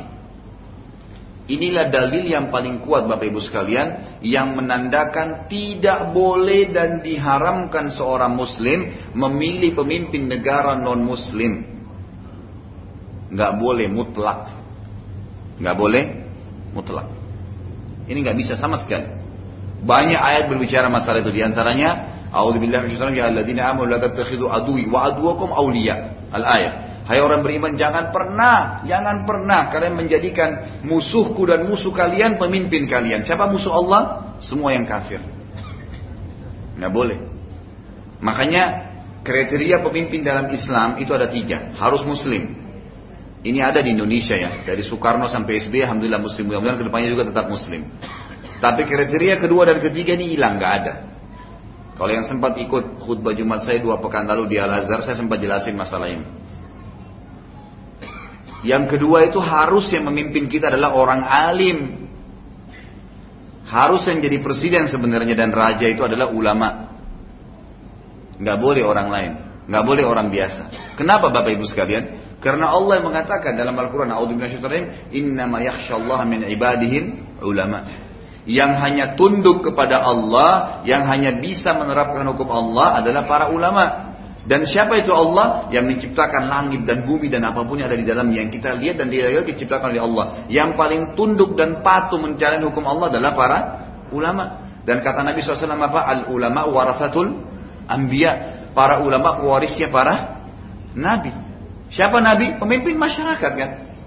Nabi diutus untuk memimpin masyarakat, menunjukkan mana yang boleh dan tidak boleh dari hukum Allah Subhanahu wa taala. Jadi mestinya memimpin kita adalah seorang alim, tapi yang saya maksudkan alim di sini adalah benar-benar seorang ulama. Mohon maaf, bukan kiai warisan. Bukan ustadz warisan. Ayahnya kiai, anaknya jadi kiai. Ayahnya ustadz jadi ustadz juga, walaupun salah. Terlebih parah lagi di Indonesia ini, mohon maaf saya tidak tahu siapa pun ya. Gelar haji dianggap seorang alim. Dari mana nih Pak Haji orang alim nih? Saya waktu masih mahasiswa di Madinah, 80%, saya tidak berani mengatakan 100% ya, tapi yang saya lihat dengan mata kepala sendiri, jemaah haji kita nggak paham hukum haji. Sholatnya baik kalau benar, di Arafah dan di Mina, keluar Masjid Nabawi merokok di halaman Masjid Nabawi. Ditegur oleh orang. Ibu-ibu kita, saya pernah lihat mata kepala sendiri, subhanallah ya. Jadi karena tidak fahamnya nih ibu haji nanti kalau pulang dapat gelar ini dan dihormati di masyarakat di Arafah, di Arafah itu mereka mandi seperti di kampungnya di Indonesia. Pakai sarung tutup cuma dadanya, mandi. Jemaah haji dari negara lain lihat mampir. Bagi-bagi dosa di Arafah. Pulang ini ibu hajjah nih dihormatin nih, paham agama. Dari mana ini? Khatibnya nggak hadir, Pak Haji naik, naik jadi khatib. Turun dari mimbar, nggak mau lagi bilang tidak tahu hukum. Boleh, tidak boleh. Yang ikutin dia fanatik, jadi tersebar kesesatan. Alim yang benar-benar seorang yang figur alim, faham mana halal haram. Di antaranya yang sering saya jelaskan, Gitu kan pernah Ali radhiyallahu anhu bertemu dengan seorang yang memberikan fatwa di Kufah. Orang ini dianggap faham. Ini nggak boleh, itu boleh, ini nggak boleh. Tahu, ini dalilnya. gitu kan? Terus Ali bertanya begini, dipanggil, lalu Ali berkata, apakah kau tahu mana nasikh dan mansuh ya dalam Al-Quran? Mana ayat yang menghapus dan yang terhapus dalam Al-Quran? Kau sudah tahu belum? Ayat-ayat mana yang terhapus dan yang menghapusnya? Hukumnya apa? Sebab turunnya apa? Kata dia, saya tidak tahu. Kata Ali, diam dan jangan berikan fatwa. Gak boleh sembarangan. Kata Nabi SAW akan datang ulama su, ulama yang buruk. Mereka apa? Sesat dan menyesatkan karena kejahilannya. Gak boleh. Di Indonesia kan begitu, warisannya luar biasa gitu. Diwariskan. Ayahnya kiai pasti kiai anaknya. Ayahnya dulu dai kondang, mati. Anaknya juga dianggap dai kondang. Ini gimana caranya? Bahkan saya waktu masih ngisi acara transisi waktu itu, ada salah satu acara saya nggak usah sebutin, dan pembawa acaranya itu Ya, dia menyerupai salah satu dai gitu kan. Lalu dia bilang sama saya, sementara dia ngobrol setelah syuting acara gitu, lalu dia bilang sama saya, Ustaz, saya uh, waktu saya tampil nih dengan penampilan seperti ini, itu begitu saya tampil di media, itu banyak undangan, suruh ceramah. Padahal dasarnya dia tidak paham agama orang ini, cuma penampilannya seperti kiai yang kondang, ustadz yang kondang itu. Saya diundang dia bilang. Begitu saya diundang, saya pernah diundang oleh kalau tidak salah gubernur Jawa Barat dia bilang sama saya, buat acara tablik akbar gitu Begitu saya datang, lari semua Ustaz. Karena 10 menit pertama saya bicara masalah agama. Selebihnya saya nggak tahu, saya melawak aja. Semuanya lari. Tapi akhirnya tetap saja masyarakat anggap ini figur gitu. Ini seseorang. Salah. Bukan itu yang dimaksud. Tolok ukurnya paling paham hukum Allah, halal haramnya, dan bisa memimpin sholat. Kriteria imam apa? Harus bacanya benar, tahu halal haram, orang yang dituakan, gitu kan? Itu makanya Nabi SAW waktu jadi jadi jadi raja dan jadi nabi di Madinah beliau jadi imam lima waktu sholat. Tadi di awal sebelumnya saya bilang kan, Pemimpin itu kalau presiden kita Indonesia layaknya semestinya itu jadi imam di istiqlal lima waktu sholat. Subuh, duhur, asar, maghrib jadi imam. Mestinya begitu idealnya. Baik, Abu Bakar waktu jadi khalifah, jadi imam lima waktu sholat di Masjid Nabawi kan. Umar, imam masjid. Uthman, imam masjid. Ali, imam masjid. Dan patokan kita apa? Alaikum bisunnati wa sunnatul khurafa rasyidin mahdiyyin min ba'di. Abdu alaiha bin nawajid. Pegang teguh pada sunnahku kata Nabi SAW dalam segala seluruh kehidupan. Politik, ekonomi, sosial, apa saja gitu kan. Sunnahku dan sunnah khulafa Rasyidin Abu Bakar, Umar, Utsman dan Ali dan berpegang teguh pada keduanya walaupun dengan gigi geraham kalian. Jadi itu syaratnya mestinya. Yang ketiga, semestinya yang jadi pemimpin Bapak Ibu sekalian adalah orang-orang yang tidak mengejar jabatan itu. Dari mana dalilnya hadis Bukhari Muslim di mana Nabi SAW bersabda, "Inna wallahi la nuwalli ala hadzal amal ahadan sa'alahu au harasa alaih." Demi Allah kata Nabi SAW kami tidak akan pernah mengangkat seseorang jadi pemimpin yang sengaja mengejarnya atau memintahnya. Kenapa di Indonesia malah terbalik? Pada orbit semua fotonya, namanya, programnya, karena sistemnya yang salah. Kita main caplok saja sistem demokrasi barat ke negara kita. Apa sistem demokrasi mereka? Siapa yang paling banyak suaranya, siapa yang paling banyak duitnya, walaupun dia bodoh, menang jadi presiden. Masalah besar ini buat umat Islam. Dia nggak tahu halal haram gimana caranya, gitu kan? Nggak mungkin. Harus jelas ini. Nabi SAW waktu datang ke Madinah, beliau tahu di Madinah ada raja Yahudi tiga orang. Ada raja suku Kainuqa, ada raja suku Nazir, ada raja suku Quraidah. Tapi beliau tidak tidak membiarkan tidak membiarkan mereka jadi raja Madinah. Tapi Nabi SAW datang dan meninggalkan mereka dengan keadaan mereka, dengan ajaran agama mereka. Tapi beliau menobatkan diri menjadi raja di Madinah karena beliau seorang Muslim dan sebelum hijrah ke Madinah beliau sudah ambil bayat dari orang-orang Ansar yang datang ke Mekah waktu itu dan dikenal dengan bayat Aqabah yang sudah pernah kita jelaskan yang lalu. Itu beliau mengambil bayat bahwasanya kalian harus mendukung aku dan mendukung agama Allah ini dan membelanya sebagaimana kalian membela agama ya sebagaimana kalian membela diri dan keluarga kalian. Maka itu yang terjadi. Itulah yang terjadi. Pertanyaan kecil Bapak Ibu sekalian, bagaimana kalau pemimpin negara kita tidak seperti kriteria yang tadi kita sebutkan tiga. Muslim, alim, dan juga tidak mengejarnya, gitu kan? Bagaimana? Ulama rincikan. Kalau poin pertama, masalah muslim tidak ada toleransi. Nggak bisa. Nggak bisa negosiasi. Kecuali memang kita sedang berada di negara yang Islam minoritas itu lain. Tapi kalau negara kayak Indonesia ini nggak boleh, Bapak Ibu sekalian nggak bisa. Dan Indonesia ini selalu saya tekankan adalah negara Islam. Karena syarat negara Islam ada tiga. Pemimpinnya Muslim, kita sudah Muslim dari SB Soekarno sampai SB kan Muslim. Yang kedua mayoritas masyarakatnya muslim, kita 85% muslim. Yang ketiga menerapkan Islam sebagai syariat mereka. Kita sudah terapin syariat Islam, cuma sebagian substansialnya yang belum. Sebagian cabangnya, kayak masalah hudud ya, pencuri dipotong tangannya, kemudian orang zina dicambuk, orang yang membunuh dipenggal, itu yang belum kita terapin. Tapi bukankah kita nikah dengan cara Islam, cerai dengan cara Islam, kita warisan dengan cara Islam, gitu kan? Kita punya depak, kita punya MUI, ya pemerintah punya e, melepaskan dan menunjuk kelompok haji pemerintah Indonesia. Kalau lebaran atau puasa kita diiklanin di TV dan seterusnya gitu kan jangan sampai kita masuk seperti teman-teman yang kena fitnah menganggap Indonesia negara kafir. Ini bahaya sekali. Gitu kan? Mengkafirkan negara Islam ini sama saya sering berikan contoh dan mudah-mudahan Allah berikan hidayah kita semua gitu kan? Terutama teman-teman yang kena fitnah ini. Mobilnya rusak Bapak Ibu sekalian. Ban bukan mobilnya rusak. Ban mobilnya satu kempes, semua mobilnya dibuang. Padahal tinggal tambal atau tambah angin jalan kan. Ini enggak, rubuhin semua negara ini, ganti baru. Dari mana ceritanya? Bagaimana bagaimana gampangnya? Dia saja belum tentu bisa urus rumah tangganya, kemudian mau urus negara dari mana? Gitu kan? Maka hati-hati dengan poin ini. Nah kalau seandainya ada pemimpin yang masuk naik jadi presiden kita misalnya. Kalau bukan muslim ini yang jadi masalah ini. Ini ada bahasa sendiri. Tapi kalau dia muslim maka sudah selesai. Tinggal poin yang kedua, kalau dia bukan orang alim atau dia mengejarnya.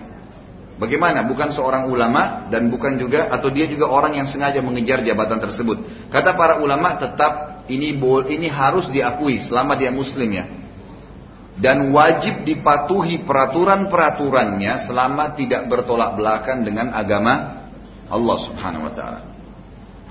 Ini sesuai dengan sabda Nabi sallallahu alaihi wasallam dalam hadis yang sahih.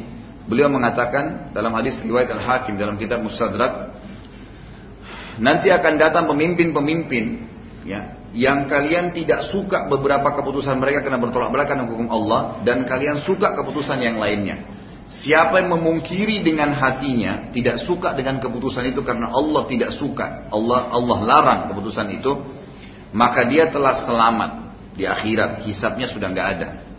Siapa yang memungkiri dengan baik dengan lisannya, nasihatin dan cara menasihati pemimpin ini dalam hadis lain dikatakan Nasihatilah pemimpin kalian dengan memegang tangannya dan berbicara secara empat mata. Karena berbicara dengan pemimpin atau mengingatkan dia di media massa maka itu akan mendatangkan madarat yang lebih besar, gitu kan? Akan ada penolakan. Jadi kita harus bicara dengan cara itu. Kata Nabi SAW, ada yang kalian suka, ada yang kalian tidak suka. Siapa yang memungkiri dengan hatinya, dia nggak ingatin, karena takut tidak punya kemampuan. Dia telah selamat dari hisab pada kiamat. Siapa yang memungkiri dengan lisannya, dengan cara baik, kan gitu, pemimpin tersebut, dia telah dapat pahala. Dan hukuman akan datang kepada orang yang mendukung keputusan salah itu. Ya, keputusan salah itu dan juga sengaja mengikutinya. Lalu apa kata para sahabat ya Rasulullah? Bolehkah kami memberontak, membunuh pemimpin yang seperti ini? Apa jawaban Nabi SAW? Tidak boleh. Selama mereka tidak melarang kalian sholat. Patokannya adalah sholat. Kalau masjid masih boleh sholat, kayak kita pengajian boleh, umat Islam pokoknya boleh sholat, nggak ada masalah. Yang salah kita doain. Dalam hadis lain dikatakan kata Nabi SAW, nanti akan datang pemimpin yang kalian tidak suka, tapi kalian harus patuh dengannya, gitu kan? Yang kalian sudah dapat merupakan hak kalian, syukurlah kepada Allah. Yang kalian belum dapat, mintalah kepada Allah, bukan kepada dia, kepada Allah kita minta. Bukankah Fir'aun sudah ada zalim Allah musnahkan? Bukan kata Namrud sudah Allah musnahkan, jadi nggak usah khawatir. Nggak usah khawatir. Jadi nasihat saya untuk masyarakat yang akan memilih nanti, kalaupun ada pemimpin yang sudah terpilih, selama dia muslim, maka wajib dipatuhi pada hal yang tidak melanggar hukum Allah. Saya jelasin, ada syariatullah, hukumnya Allah, dan ada kanun wadi, peraturan manusia. Selama peraturan manusia ini tidak bertolak belakang dengan hukum Allah, maka wajib dipatuhi. Misal, rambu-rambu lalu lintas, adanya paspor, adanya KTP, akte lahir, buku akad nikah, semua itu tidak ada dalam Al-Quran dan Sunnah. Cari sampai tua pun tidak ada kan? Tapi permasalahannya maslahatnya besar, gitu kan? Maka wajib dipatuhi oleh setiap muslim. Tapi kalau bertolak belakang dengan hukum Allah, maka tidak boleh dipatuhi. Tapi juga tidak boleh memberontak selama memang kita masih dibolehkan sholat. Baik, bagi pemimpin, ini nasihat bagi masyarakat. Bagi pemimpin, nasihat kita adalah jelas sekali hadis Nabi Shallallahu Alaihi Wasallam. Kalau pemimpin itu adil, menjalankan tanggung jawabnya dengan benar, maka kata Nabi SAW tadi hadis yang sudah saya jelaskan, hadis Bukhari Muslim, tujuh, tujuh golongan yang Allah namai pada hari kiamat tidak naungan kecuali naungan Allah itu adalah yang pertama sekali pemimpin yang adil. Tapi kalau sampai dia tidak adil, hadis Bukhari Muslim juga sangat tegas. Tidak ada seorang pun yang diberikan kepemimpinan atas umat ini. Lalu dia ya berkhianat, tidak menjalankan tugasnya dengan baik, kecuali pasti masuk neraka. Itu hadis sahih. Dalam riwayat lain dikatakan dia akan diharamkan dari surga. Riwayat lain lagi sama hadis Bukhari Muslim semuanya, dia tidak akan mencium bau surga. Dalam hadis yang lain juga riwayat Nasai dengan sanad yang sahih Hasan sahih kata Nabi sallallahu alaihi wasallam Ya, berdoa beliau berdoa begini, siapa pun ya Allah yang engkau karuniai kepemimpinan umat ini dan dia berbuat baik berkasih sayang dengan masyarakat maka berkahilah dan kasih sayanglah hidupnya. Sementara kalau dia berbuat keburukan menyempitkan mereka tidak memberikan haknya maka hidup hancurkanlah juga kehidupannya. Ini doa Nabi SAW untuk para pemimpin. Jadi begitu cara memahami masalah pemimpin dalam Islam. Ini semua beranjak daripada keputusan Nabi SAW waktu masuk di Madinah, beliau memimpin kota Madinah. Baik, keputusan selanjutnya adalah di mana keputusan ini terfokus pada orang-orang Quraisy Mekah. Ini sama keputusan untuk orang-orang kafir ya, yang ada di Madinah, orang-orang Yahudi, beliau adalah penentu hukum. Beliau adalah raja di Madinah. Kemudian karena beliau adalah utusan Allah gitu kan, harus wajib dipilih sebagai pemimpin. Kemudian orang-orang Yahudi dan orang-orang musyrik di Madinah pada saat itu seluruh sudah masuk Islam sih, ya, yang orang-orang asli Madinahnya mereka wajib membela Madinah bersama-sama kalau akan diserang. Kemudian beliau keluarkan keputusan yang lain juga orang-orang kafir, terutama orang-orang kafir Quraisy Mekah. Bahwasanya siapa pun yang memasuki kota Madinah maka tidak boleh ada yang menjamu juga melindungi mereka. Karena pada saat itu kan umat Islam diusir ya dari Mekah. Maka siapa pun di antara mereka yang masuk ke Madinah itu nggak boleh ada yang jamu, nggak boleh ada yang anggap sebagai tamu, sebagai teman, walaupun kerabatnya. Dan ini ulama sejarah mengatakan ini iklan perang dari Nabi Sallallahu Alaihi Wasallam. Baik. Kejadian penting pada awal hijrah ada beberapa hal dan kita tutup pertemuan kita dengan ini ya. Pada saat wafat ya, pada saat itu pada saat awal hijrah ya. Nah, awal hijrah karena tahun 1 Hijriah itu dibangun tadi Masjid Kuba dan Masjid Nabawi. Tahun 1 Hijriah juga lah terjadi persaudaraan Hajirin dan Ansar. Tahun 1 Hijriah lah terjadi tadi muahadah kesepakatan antara Nabi SAW dengan orang-orang kafir Quraisy. Nanti tahun 2 Hijriah baru ada perang pertama, perang Badar ya. Jadi ada kejadian yang penting di awal tahun Hijrah. Tahun 1 Hijriah ini. Yang pertama adalah wafatnya seorang sahabat mulia bernama As'ad bin Turar radhiyallahu anhu. 40 orang di rumahnya. Jadi As'ad bin radhiyallahu anhu pernah mengumpulkan 40 orang sahabat dari asli Madinah sebelum Nabi hijrah dari Madinah dari Mekah ke Madinah itu 40 orang sholat Jumat di rumahnya karena belum ada masjid gitu kan. Dan dari sini sebagian ulama mengambil riwayat bahwasanya ya dari kisah ini e, Jumat itu harus 40 orang baru bisa didirikan. Tapi ini pendapat yang marjuh yang di nomor dua oleh para. Pendapat yang rajin adalah sholat Jumat tetap wajib didirikan ya sesuai dengan jumlah bolehnya orang sholat berjamaah yaitu dua orang. Satu jadi khatib dan imam satu jadi pendengarnya dan gitu. Baik ini kejadian yang pertama, seorang sahabat mulia meninggal dunia radhiyallahu anhu. Kemudian yang kedua, setelah empat bulan dari hijrah Nabi Shallallahu Alaihi tidak terdapat satupun dari kaum muslimin yang dikeroni oleh anak, ya, oleh Allah Subhanahu Wa Taala. Jadi tidak ada satupun anak laki-laki yang lahir pada saat itu. Empat bulan, nggak ada satupun perempuan melahirkan. Anak laki-laki. Semua anak yang lain anak perempuan. Sampai-sampai orang Yahudi bilang menunggangi keadaan tersebut, kami telah menyihir umat Islam. Ya, maka mereka tidak akan mendapatkan keturunan anak laki-laki. Orang-orang Madinah ini pada ketakutan memang benar. Jangan sampai benar nih orang Yahudi. Dan ini biasanya tradisinya penyihir begini. Selalu setan-setan penyihir ini andalannya hanya apa? Menakut-nakuti. Makanya jangan tak. Orang kalau kena jin di rukia teriak-teriak. Kayak ngancam orang yang merukia. Begitu andalannya setan. Dukun dan peramal, begitu andalannya. Nanti saya akan beginikan kamu. Ya, coba silahkan. Kita punya ayat Al-Quran, bacain ayat Al-Quran, insya Allah akan selesai kok urusan.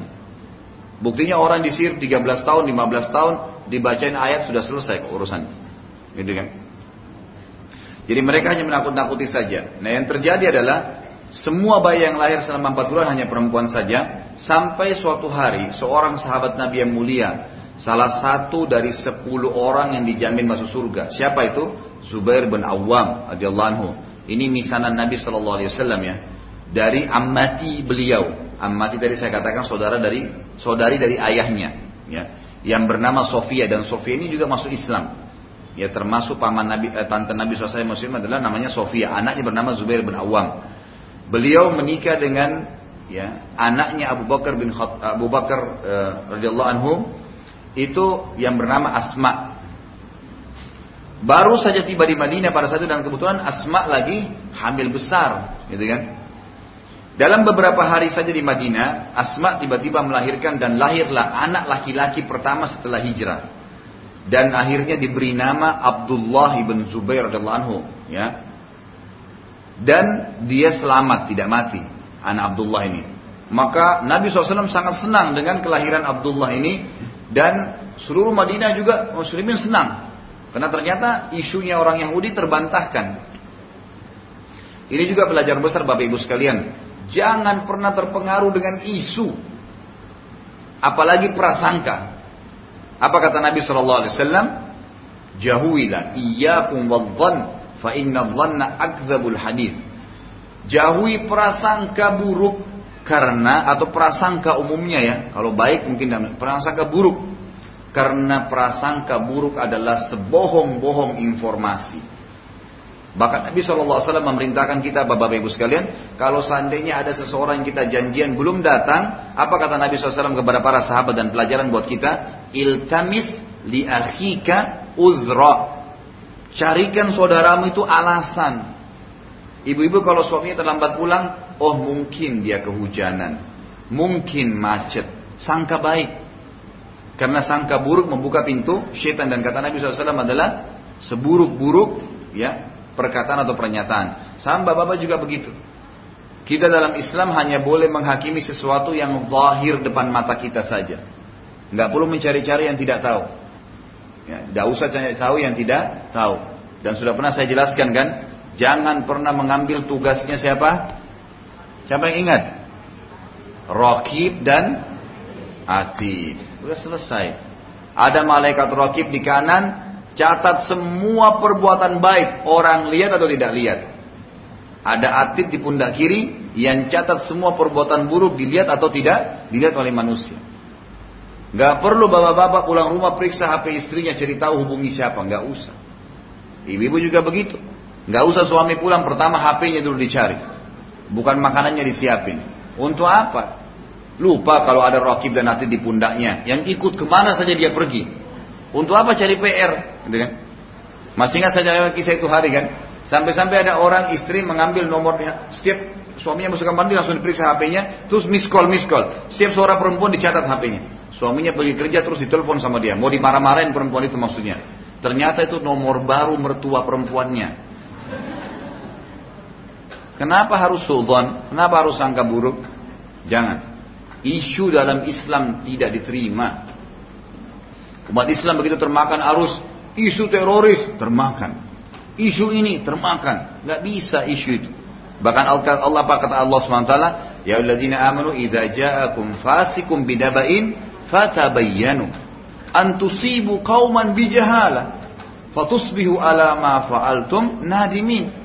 Hai orang beriman kalau datang kepada kalian seseorang yang tidak jelas bawa isu begini begitu begini begitu gitu kan? Isu-isu yang tidak kita tidak jelas belum tahu tidak ada buktinya gitu kan?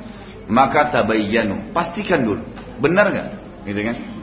Jangan sampai nanti kaum sekelompok orang kena fitnah karena kebodohan mereka maka kalian akan menyesal hanya karena masalah isu itu jadi nggak boleh gitu kan nggak boleh jadi ini kita ambil secara zahir Baik. Nabi SAW saking senangnya dengan keren Abdullah bin Zubair anhu, maka beliau mengunyahkan kurma yang dikenal dengan istilah pada saat bayi baru lahir tahnik. Tahnik ya.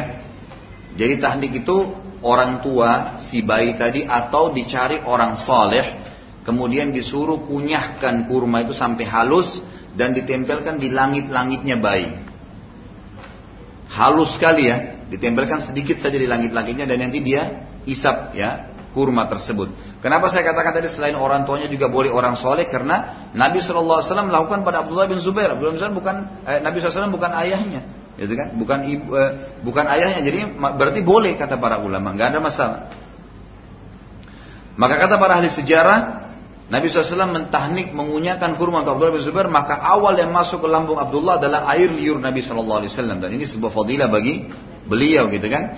Dan di sini menandakan kalau ada ibu-ibu tanya bagaimana dengan asi, asi dulu atau tahnik dulu. Dalam riwayat ini malah tahnik duluan. Begitu lahir dibawa ke Nabi SAW, Nabi langsung berikan kurma tadi. Dan ini juga berarti kurma memiliki kelebihan tersendiri, gitu kan? Kita semestinya menjadikan makanan ya favorit kita, gitu kan? Dijadikan sebagai makanan rutin kita.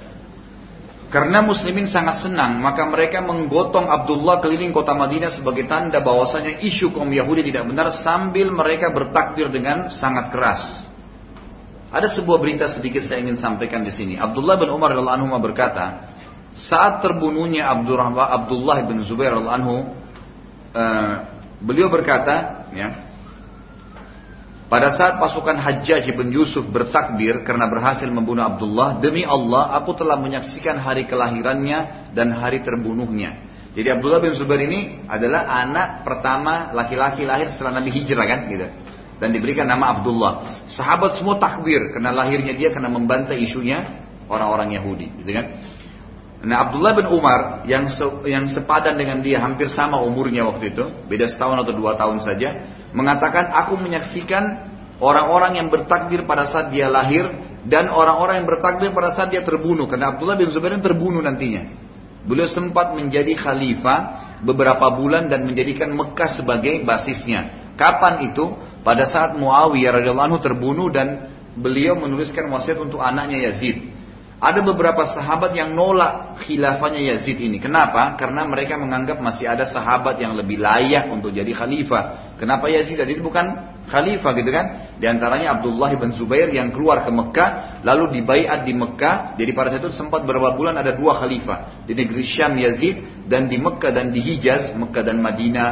Itu adalah Abdullah bin Zubair.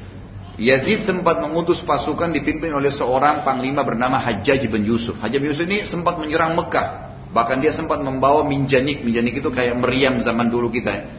Ini dipakai, dihantam dan sempat merusak Ka'bah pada pada zaman itu. Dan akhirnya Hajjaj berhasil membunuh Abdullah bin Zubair. Setelah dibunuh digantung jenazahnya di dekat Ka'bah. Waktu itu, ini kan sahabat yang bunuh Hajjaj gitu kan. Abdullah bin Umar melihat. Abdullah bin Umar berkata, pada saat itu pasukan Hajjaj bertakbir, Allah Akbar berhasil bunuh Abdullah bin Zubair. Abdullah bin Umar bilang, sungguh aku telah menyaksikan, ya demi Allah aku menyaksikan hari kelahirannya dan hari terbunuhnya. Demi Allah yang telah bertakbir saat kelahirannya, maksudnya para sahabat waktu Abdullah bin Zubair lahir, jauh lebih baik dan mulia dibandingkan yang bertakbir pada saat ia terbunuh. Artinya Abdullah bin Umar mengatakan tentu ini tidak baik buat Abdullah bin Zubair yang sampai terbunuh seperti itu. Kemudian juga termasuk di awal tahun pertama Hijriah adalah beliau Nabi SAW menikahi Aisyah radhiyallahu anha.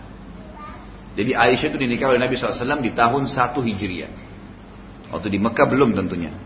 Kemudian pada saat itu pula perintah sholat ditambah dan diwajibkan. Saat di Mekah, perintah sholat telah ada tetapi belum diwajibkan, masih pilihan bagi yang mau mengerjakannya kecuali sholat malam wajib sesuai dengan ayat nomor 2 dalam surah Muzammil Qumil laila illa qalila nisfahu aw minhu qalila gitu kan. Baik. Maksudnya ditambah di sini adalah awal perintah Isra dan Mi'raj, gitu kan? Itu Nabi SAW diperintahkan sholat lima waktu dan sholat waktu itu awal diperintahkan semuanya dua rakaat. Subuh dua rakaat, duhur dua rakaat, asar dua rakaat, maghrib dua rakaat, dan isya dua rakaat. Semua sama. Kapan berubah seperti sekarang? Itu tahun satu Hijriah. Dalam hadis Bukhari dikatakan dengan datangnya Jibril AS kepada Nabi SAW lalu mengubah jumlah rakaat tersebut. Yang tinggal hanya subuh saja tetap. Duhur ditambah dua, asar ditambah dua, maghrib tambah satu, isya tambah dua. Subuh tetap dalam hukum awalnya gitu. Ini yang dimaksud dengan ditambahkan dan akhirnya diwajibkan. Waktu pertama pulang dari Isra dan Mi'raj itu belum wajib hukum sholat lima waktu sebagaimana pendapat yang paling kuat. Kapan diwajibkan? Tahun 1 Hijriah. Artinya tidak dikerjakan dosa udah. Sampai Nabi SAW balik dari Isra dan Mi'raj, ya, mohon maaf, berarti tadi ada kekeliruan yang saya sampaikan. Jadi sempat sholat yang diwajibkan di Mekah di 10 tahun pertama kenabian. Kan Nabi masa kenabian di Mekah 13 tahun kan. Dari umur 40 sampai 53. 10 tahun pertama yang wajib hanya sholat malam. Setelah kejadian Isra dan Mi'raj, itu diwajibkanlah sholat lima waktu. Dan di Madinah, waktu hijrah, itu ditambahkan jumlah rakaatnya. Ini yang benar. Pada saat itu sholat jumlahnya rakaatnya hanya semuanya saya katakan di sini dua rakaat dari subuh sampai isya. Kaum muslimin terus mengerjakan sholat dua rakaat sampai hijrah. Setelah selesai hijrah di tahun pertama turunlah wahyu perintah penambahan jumlah rakaat seperti sekarang. Kaum muslimin saat di Madinah sholat tetapi belum ada tanda-tanda sholat telah masuk waktunya. Jadi mereka hanya sepakat bertemu di waktu tertentu saja untuk sholat berjamaah. Nabi SAW terus mencari tanda yang terbaik untuk sholat sampai Nabi SAW memerintahkan untuk mendatangkan lonceng sebagaimana tanda ibadah kaum Nasrani. Tetapi sahabat tidak menemukan lonceng di Madinah. Jadi waktu itu mereka kalau mau sholat belum ada tanda-tanda, belum ada wahyu menyampaikan, belum ada azan. Jadi kalau mau sholat mereka tinggal perkirakan saja. Nabi bilang waktunya begini dan begitu, maka mereka tinggal datang gitu. Pada saat itu ada seorang sahabat mulia yang bernama Abdullah bin Zaid bin Sa'labah radhiyallahu anhu sedang tidur siang lalu ia mimpi ia melihat seseorang sedang membawa lonceng. Lalu Abdullah bin Zaid ya radhiyallahu anhu berkata pada orang tersebut, "Apakah Anda mau menjual lonceng itu untukku?" Orang tersebut tanya balik lagi, "Untuk apa?" Abdullah berkata, "Untuk tanda sholat kami." Karena Nabi SAW tadi kan suruh cari lonceng, tapi tidak ada yang temukan. Orang tersebut berkata, "Maukah engkau aku tunjukkan sesuatu yang lebih baik dari itu?" Ucapkanlah Ya pada saat kau mau sholat, Allahu Akbar, Allahu Akbar, syukur la ilaha illallah, syukur la ilaha illallah, seperti azan lah. Syukur Muhammad Rasulullah, syukur Muhammad Rasulullah, hayya ala salah, hayya ala salah, hayya ala falah, hayya al falah, Allah Akbar, Allah Akbar, la ilaha illallah. Maka pada saat itu sahabat Abdullah tadi, anhu, Abdullah bin Zaid bin Thalabah, beliau akhirnya terbangun dan datang menyampaikan kepada Nabi Sallallahu Alaihi Wasallam. Lalu Nabi Sallallahu Alaihi Wasallam pun mengatakan, sungguh itu adalah mimpi yang baik. Dan ini banyak sekali pelajaran. Yang pertama saudaraku, ada namanya ru'ya sadiqah. Ada mimpi yang baik yang datang kepada orang-orang yang beriman. Kata ulama, kalau mimpi ini datangnya sementara Nabi SAW masih hidup, berarti petunjuk dari Allah sebagai bagian daripada hukum syar'i, sebagaimana ya mimpinya Abdullah bin Zaid tadi bin Sa'lab radhiyallahu tentang masalah azan. Nanti akan diterapkan menjadi peraturan syariat Allah Subhanahu wa taala dari Allah. Tapi kalau Nabi SAW sudah meninggal kayak kita sekarang mimpi melihat sesuatu yang baik, peringatan dari Allah namanya ru'ya, maka itu berarti ya tidak berhubungan dengan hukum baru tapi hanya penyampaian secara individu. Misal, Bapak Ibu mau haji mimpi pakai baju ihram. Mimpi lihat Ka'bah. Mimpi ya masuk ke dalam neraka sehingga kita ketakutan dan akhirnya kita mau bertaubat kepada Allah. Ini semua peringatan. Mimpi bertemu dengan orang tua dan seterusnya ini. Kemudian nanti beberapa hari kemudian dia datang dan mimpi bersaudara membantu orang miskin mimpi ya sebagian ulama mengatakan dan ini memang dijelaskan oleh Ibnu Sirin naik di atas sebuah kapal dan sempat terdampar di satu tempat gitu kan? Berarti dia selamat dari masalah yang sedang dihadapi dan seterusnya. Itu ada bahasan sedikit tentang masalah mimpi. Tapi ini diambil dari pelajaran Abdullah bin Zaid bin Thalib anhu. Kemudian pelajaran yang lain juga adalah wahyu turun ya wahyu turun kepada Nabi Wasallam ada yang langsung datang Jibril AS kepada beliau langsung menyampaikan yang belum ada yang tahu sebelumnya. ada juga wahyu turun yang sifatnya mendukung kejadian yang terjadi di kalangan para sahabat. Di antaranya mimpinya Abdullah bin Zaid bin Sa'alabah ini. Dan juga ada kejadian lain. Seperti keputusan Umar radhiyallahu anhu tentang 60 nanti kita pelajari tawanan Badar yang Umar radhiyallahu anhu mengatakan bunuh saja ya Rasulullah semuanya, gitu kan? Tapi Nabi SAW tidak setuju dengan pendapat itu lalu turunlah ayat Al-Quran mendukung pendapatnya Umar. Masalah pengharaman khamar itu Umar yang tiap hari berdoa mengatakan ya Allah haramkanlah minuman ini buat kami sampai turun ayat mengharamkan khamar. Jadi ini juga wahyu turun dengan kejadian para sahabat gitu.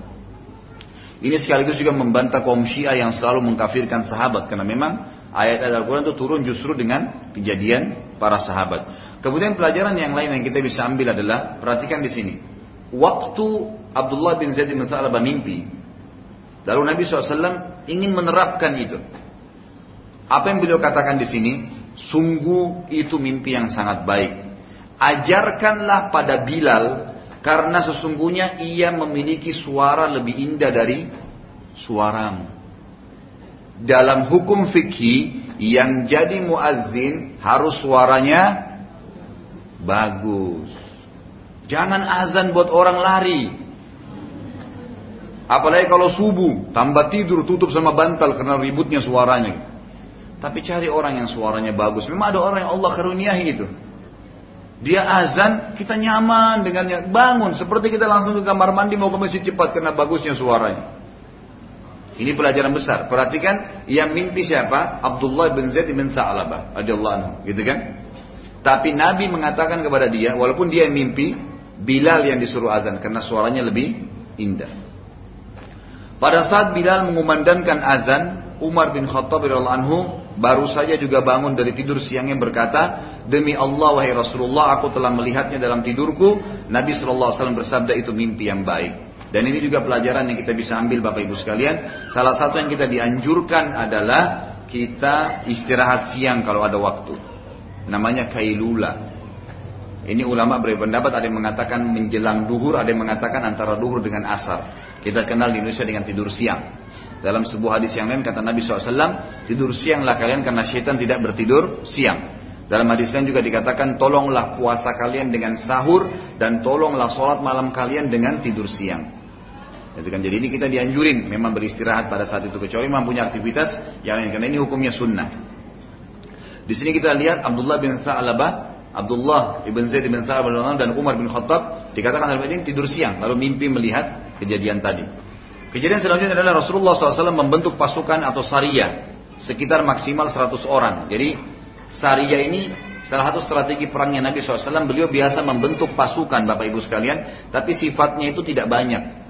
Saria ini bisa e, tiga orang sampai 100 orang.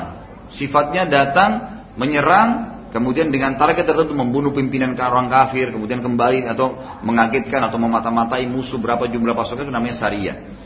Nabi SAW pertama kali membentuk syariah, pasukan perang. Di Mekah kan tidak pernah ada pasukan perang. Di Madinah baru boleh bentuk di tahun 1 Hijriah. Ini menandakan pemimpin Islam harus punya pasukan. Nggak bisa tidak. Untuk membela agama Allah Subhanahu Wa Taala. Tujuannya untuk memerangi orang-orang Quraisy dan beliau Shallallahu Alaihi Wasallam memulai dengan menghadang kafilah dagang Quraisy yang datang dari Syam dan dikawal oleh 300 pasukan Quraisy yang memimpin syariat tersebut adalah Hamzah radhiyallahu anhu. Jadi syariah ini yang pertama Nabi SAW bentuk untuk menghadang kafilah dagangnya Quraisy yang datang dari negeri Syam. Bapak Ibu kalau lihat petah Jazirah Arab yang ada Saudi sekarang, itu Madinah ada di utara Jazirah Arab dan Mekah ada di selatan kota Madinah. Jadi Madinah itu lebih dekat dengan negeri Syam. Ya, eh, Palestina, Jordania, Syria dan Lebanon sekarang. Ya, jadi di, dulu satu negeri Syam. Jadi dulu orang-orang Quraisy kalau dagang itu ke negeri Syam, pasti lewat Madinah, nggak ada jalur lain. Makanya kafilah-kafilah dagang Quraisy kalau datang dari negeri Syam mau ke Mekah pasti lewat Madinah.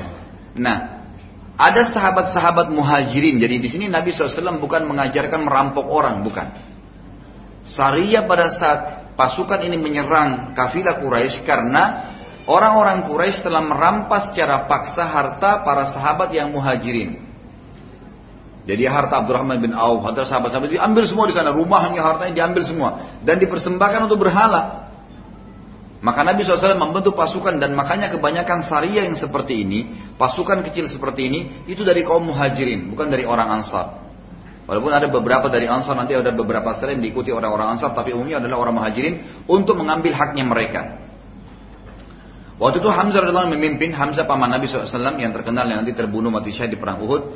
Saat tiba di hadapan kafilah, seseorang yang bernama Majdi bin Amr, pemimpin dari kabilah Dumrah, pemukiman pemukim wilayah yang sedang akan terjadi perang, ia membentuk pasukan dan berdiri di antara dua pasukan antara muslimin dengan orang-orang kafir Quraisy, gitu kan? Dan dia mengatakan tidak boleh terjadi perubahan darah di wilayah karena dia kepala suku di wilayah itu. Jadi pasukan Islam dan pasukan kafilah tadi ini Quraisy ketemu di situ. Nah pimpinan suku Dumro ini menghadang, mengatakan tidak boleh terjadi peperangan di sini. Dengan kejadian tersebut Hamzah radhiyallahu anhu tidak jadi berbuat apa-apa karena perintah Nabi SAW hanya menyerang kafilah Quraisy yang dipimpin oleh Abu Jahal dan pada saat itu tepatnya bulan Ramadan pertama setelah hijrah Nabi SAW. Hanya saja belum ada perintah puasa Ramadan. Nanti puasa Ramadan di tahun 2 Hijriah kan. Jadi belum ada perintah puasa waktu itu. Majli lalu mengizinkan kafilah Quraisy untuk lewat. Pada bulan Syawal, ya ini kan jadi bulan Ramadan pasukan pertama ya. Bulan Syawal tahun 1 Hijriah, kalau kita biasa lebaran Idul Fitri kan kita katakan satu Syawal. Nabi SAW menyiapkan syariah lain yang dipimpin oleh Rubai, Rubaidah, ya, Rubaidah bin Harith bin Abdul Muttalib. Nabi SAW di sini menyiapkan pasukan murni dari dari Quraisy agar orang-orang tidak tidak salah persepsi tentang penyerangan tersebut. Karena Quraisy sedang merebut harta muslimin secara paksa di Mekah maka Nabi SAW mau mengembalikan hak mereka yang telah direbut. Itu tujuan syariah tadi. Kafilah yang akan diserang dipimpin oleh Abu Sofyan ini kafilah yang kedua ya. Tadi yang pertama Abu Jahal dan dikawal dengan 200 pasukan, jumlah syariah 60 orang. Tetapi Abu Sufyan telah mempersiapkan diri dengan mempersiapkan atau menyiapkan pemana-pemana yang handal yang menghadap muslimin sehingga Quraisy berhasil lolos. Berarti gagal kafilah yang kedua. Pada bulan Zulkaadah kan berentetan ya, Ramadan, Syawal, Zulkaadah, Zulhijjah kan gitu. Jadi tiga bulan bulan Zulkaadah Nabi SAW mempersiapkan lagi syariah baru yang dipimpin oleh Sa'ad bin Abi Waqqas anhu yang jumlahnya 20 orang saja ke lokasi Khari ya dengan berjalan kaki tapi kafilah telah berlalu dan tidak berhasil untuk yang ketiga kalinya. Dari apa yang tertera di atas terdapat pelajaran besar bahwasanya Nabi SAW saat memiliki ya atau saat muslimin memiliki kekuatan maka tidak menunggu lagi untuk jihad. Ini yang banyak dilupakan oleh kaum muslimin ya. Karena jihad itu bisa terjadi dengan dua kejadian. Yang pertama, keputusan seorang pemimpin muslim untuk menyerang wilayah non-muslim dengan cara menawarkan Islam dulu, kalau mereka nolak baru putih, kalau mereka nolak baru terjadi peperangan. Gitu kan? Tapi ini bukan berarti Islam dengan kekerasan, bukan. Tapi ekspansi agama Allah, ada orang yang bisa beriman dengan dakwah, ada orang yang beriman dengan peperangan. Memang begitu. Jadi jangan sampai salah paham. Ada jihad terjadi pada saat wilayah kita diserang dan kita membela wilayah kita. Suatu hari salah satu musuh Islam dan Nabi Wasallam ya, salah satu musuh Islam wafat di Mekah yang bernama Al Walid bin Mughirah. Ini kejadian lainnya. Ayahnya Khalid bin Walid, sahabat Nabi yang mulia. Ya, ini juga kejadian di tahun 1 Hijriah. Salah satu musuh besarnya Nabi SAW meninggal di Mekah bernama Al-Walid bin Mughirah. Kemudian pada bulan Safar di tahun kedua Hijriah, Nabi SAW memimpin sebuah peperangan sendiri yang dikenal dengan perang Abwa atau Waddan untuk memerangi Quraisy. Dan Nabi SAW menemui mereka di wilayah suku Dumroh lagi, suku yang pertama tadi kafilah yang batal ya dipimpin atau diserang. Majdi bin Amr, anak kepala suku tadi, ya kabilah Dumroh ikut campur tangan dan meminta Nabi SAW ya untuk mengadakan perdamaian antara sukunya dia, suku Dumro dengan Nabi SAW. Jadi kami damai, wahai Muhammad, tapi jangan serang suku Dum, apa, e, kafilah Quraisy ini. Pada bulan Rabiul Awal, ini sudah masuk tahun 2 Hijriah ya.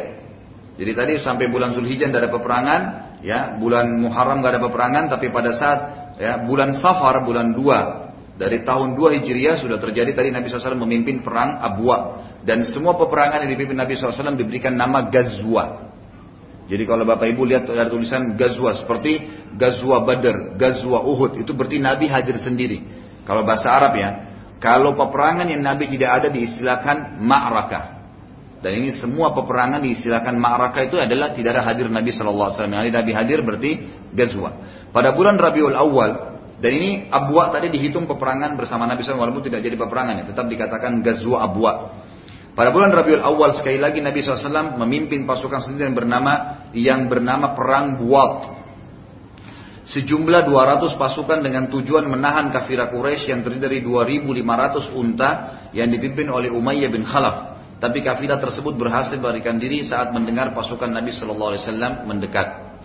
Pada bulan Jumadil Awal yang bernama terjadi peperangan lagi bernama Perang Ashira. Juga untuk menahan kafilah Quraisy dari Syam, tepatnya di wilayah suku Mujlid, Mudlij. Ya. Tetapi kafilah Mudlij ikut campur dan akhirnya kafilah berhasil dan Mujlis meminta perdamaian dengan Nabi Shallallahu Alaihi Wasallam. Lalu Nabi Shallallahu Alaihi Wasallam menempati wilayah tersebut selama sebulan penuh untuk memperlihatkan kekuatan kaum muslimin. Beberapa hari saja dari baliknya Nabi SAW dari kafilah Mudlij, seorang dari kafilah Fihri yang bernama Kisir atau bin Jabir al-Fihri menyerang perbatasan kota Madinah dan mereka merampok kurma dan membunuh seorang dari Ansar. Mendengar kejadian tersebut, Nabi SAW segera mengejar Kishir sampai ke wilayah Badr. Tapi ia berhasil melarikan dan Nabi SAW kembali ke Madinah.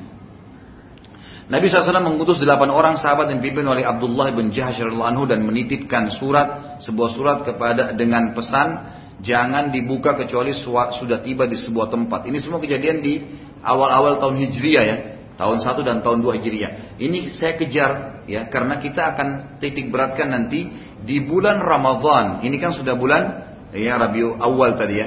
Di bulan Ramadhan di tahun 2 Hijriah terjadi perang Badr dan nanti pertemuan akan datang kita akan mulai dari perang Badr langsung. Di sini Nabi SAW sempat mengutus delapan orang sahabat yang dipimpin oleh Abdullah bin Jahsh anhum dan menitipkan surat ya dengan pesan jangan dibuka kecuali sudah tiba di suatu tempat. Saat tiba di tempat tersebut Abdullah lalu membuka surat dan ada surat dari Nabi SAW yang berisi memerintahkan mereka agar menyerang kafilah Quraisy yang akan lewat di lokasi tersebut. Dan ini pelajaran besar ya. Kita lihat di sini Nabi SAW begitu punya kekuatan tidak menunda untuk jihad, gitu kan? Langsung berjihad. Kemudian beliau juga pada saat mengutus Sariyah itu dirahasiakan. Dirahasiakan. Bapak Ibu sekalian, kita bukan dalam Islam ini bukan berarti kita tidak bisa orang tahu, bukan. Tapi selalu Nabi mengatakan sebagaimana dalam hadis ainu umurakum bisri wal kitman. Tolonglah perbuatan-perbuatan kalian, mudahkanlah urusan kalian dengan merahasiakannya. Kita tidak boleh ekspos, gitu kan? Nanti kalau sudah dekat hari H, baru kita sampaikan mau menikah. Ini dua tahun sebelum menikah sudah sampaikan untuk dengan orang, nggak perlu. Mau buka usaha biarin aja berjalan sampai selesai, baru kalau orang tanya oh sudah buka usaha ya alhamdulillah. Karena jangan sampai kena mata panasnya orang, nanti ada orang hasut, nanti orang iri dengki. Itu dianjurkan untuk tidak yang mengeksposnya. Maksudnya begitu. Ya, ini hal-hal baik ya, apalagi hal buruk kalau diekspos. Ini malah tidak boleh, bisa jadi gibah dan fitnah gitu. Nabi SAW di sini menitip surat kepada Abdullah bin Jahash dan beliau sudah tahu nanti kafilah Quraisy lewat di tempat itu. Nabi cuma bilang kepada pasukannya ya, ini surat jangan buka kecuali di sana ya. Isinya ternyata untuk dibuka, kata Nabi SAW, tunggu di sini, sebentar lagi kafilah Quraisy akan lewat, serang mereka. Seperti itu. Jadi yang diutus pun 8 orang tidak tahu untuk apa ke sana gitu. Dan ternyata isinya memerintahkan agar mereka menyerang ke Quraisy akan lewat di lokasi tersebut. Pada saat itu Sa'ad bin Waqqas dan Utbah bin Ghazwan gantian menunggangi unta mereka. Unta mereka hilang maka keduanya pergi mencari. Maka jumlah pasukan tinggal enam orang. Pada saat itulah kafilah Quraisy lewat dan tepatnya pada hari terakhir dalam dari bulan Rajab. Pada, pada saat para sahabat mengira sudah masuk bulan Sya'ban gitu kan. Dan ternyata pada saat itu masih bulan Rajab. Dan kita sudah tahu ya, kayak sekarang bulan Rajab ini ada empat bulan ya, Rajab, Zulkaadah, Zulhijjah, Muharram. Ini dikenal dengan bulan-bulan yang dimuliakan atau hurum. Di bulan ini tidak boleh berperang. Di awal-awal Islam tidak boleh berperang. Tapi nantinya akan terhapus dengan ayat tentang masalah jihad ya di kapan saja. Ini di awal Islam ya. Maka yang dilarang berperang pada saat itu bulan Rajab. Sahabat kira sudah masuk bulan Sya'ban. Artinya bulan yang boleh berperang, padahal itu hari terakhir di bulan Rajab. Maka enam orang ini karena dapat surat Nabi harus serang, mereka menyerang, gitu kan kafilah Quraisy. Yang pada saat itu terkagetkan, akhirnya berhasil membunuh Abdullah Amr bin uh, seorang Quraisy yang bernama Amr bin Hadrami, korban pertama dalam Islam dan menawan, menawan dua orang yang bernama Al-Hakam bin Kaisan dan Uthman bin Abdullah. Dan yang lain melarikan diri serta enam orang tersebut berhasil merebut semua kafilah. Jadi mengambil semua kafilah Quraisy dengan satu dibunuh terbunuh Amr bin Hadrami dan dua orang tertawan pimpinan Quraisy bernama Al-Hakam bin Kaisan dan Uthman bin Abdullah. Tetapi yang jadi masalah adalah penyerangan tersebut terjadi di bulan Rajab hari terakhir, di mana pada saat itu orang-orang Arab dan juga kaum muslimin ya punya hukum tidak boleh berperang di bulan itu. Quraisy lalu menyebarkan berita bahwa saya muslimin menghalalkan menghalalkan bulan haram juga menyuruhati Nabi Shallallahu alaihi wasallam yang berisi engkau telah menghalalkan bulan haram. Beliau Shallallahu alaihi wasallam menjawab tidak, tetapi telah terjadi kesalahpahaman. Pasukanku mengira sudah masuk bulan Sya'ban. Quraisy menjawab, kalau demikian kembalikanlah tawanan kami yang dua orang, Al-Hakam bin Kaisan dan Uthman bin Abdullah. Kata Nabi SAW, tidak bisa, kecuali dua orang sahabat saya sudah kembali. Tadi kan eh, pasukan ini di, di, di, delapan orang ya. Tapi dua orang tadi sempat pergi nyari untanya yang hilang. Kebetulan mereka tadinya satu unta berdua. Itulah saat Ibn Abi Waqqas dan Utbah bin Ghazwan. Waktu mereka pergi cari unta yang hilang, enam orang ini nyerang kafilah.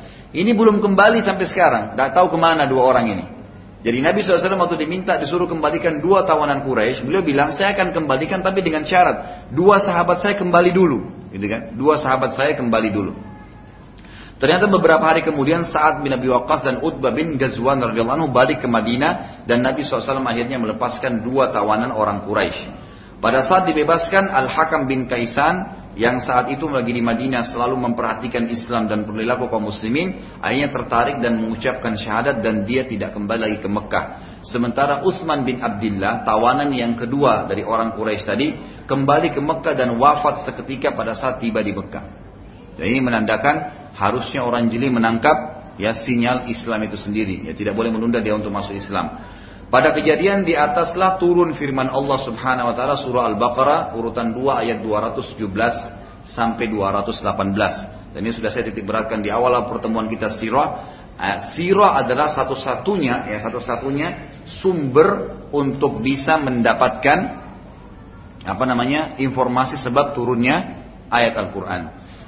Allah SWT berfirman, "A'udzu billahi minasyaitonir rajim. Bismillahirrahmanirrahim. Yas'alunaka 'anil syahril harami qitalin fi qul qitalun fihi kabir wa saddun 'an sabilillahi wa kufrun bih wal masjidil harami wa ikhraju ahlihi minhu akbaru 'indallah wal fitnatu akbaru minal qatl wa la yazaluna yuqatilunakum hatta yaruddukum an dinikum in istata'u wa man yartadid minkum an dinihi fayamut wa huwa kafirun fa ulaika habitat a'maluhum fid dunya wal akhirah wa ulaika ashabun nar hum fiha khalidun innal ladina amanu wal ladina hajaru wa jahadu fi ulaika yarjun rahmatallah wallahu ghafurur rahim mereka bertanya kepada Muhammad tentang perang di bulan Hurum, bulan yang dimuliakan tadi. Katakanlah, berperang dalam bulan itu dosanya besar.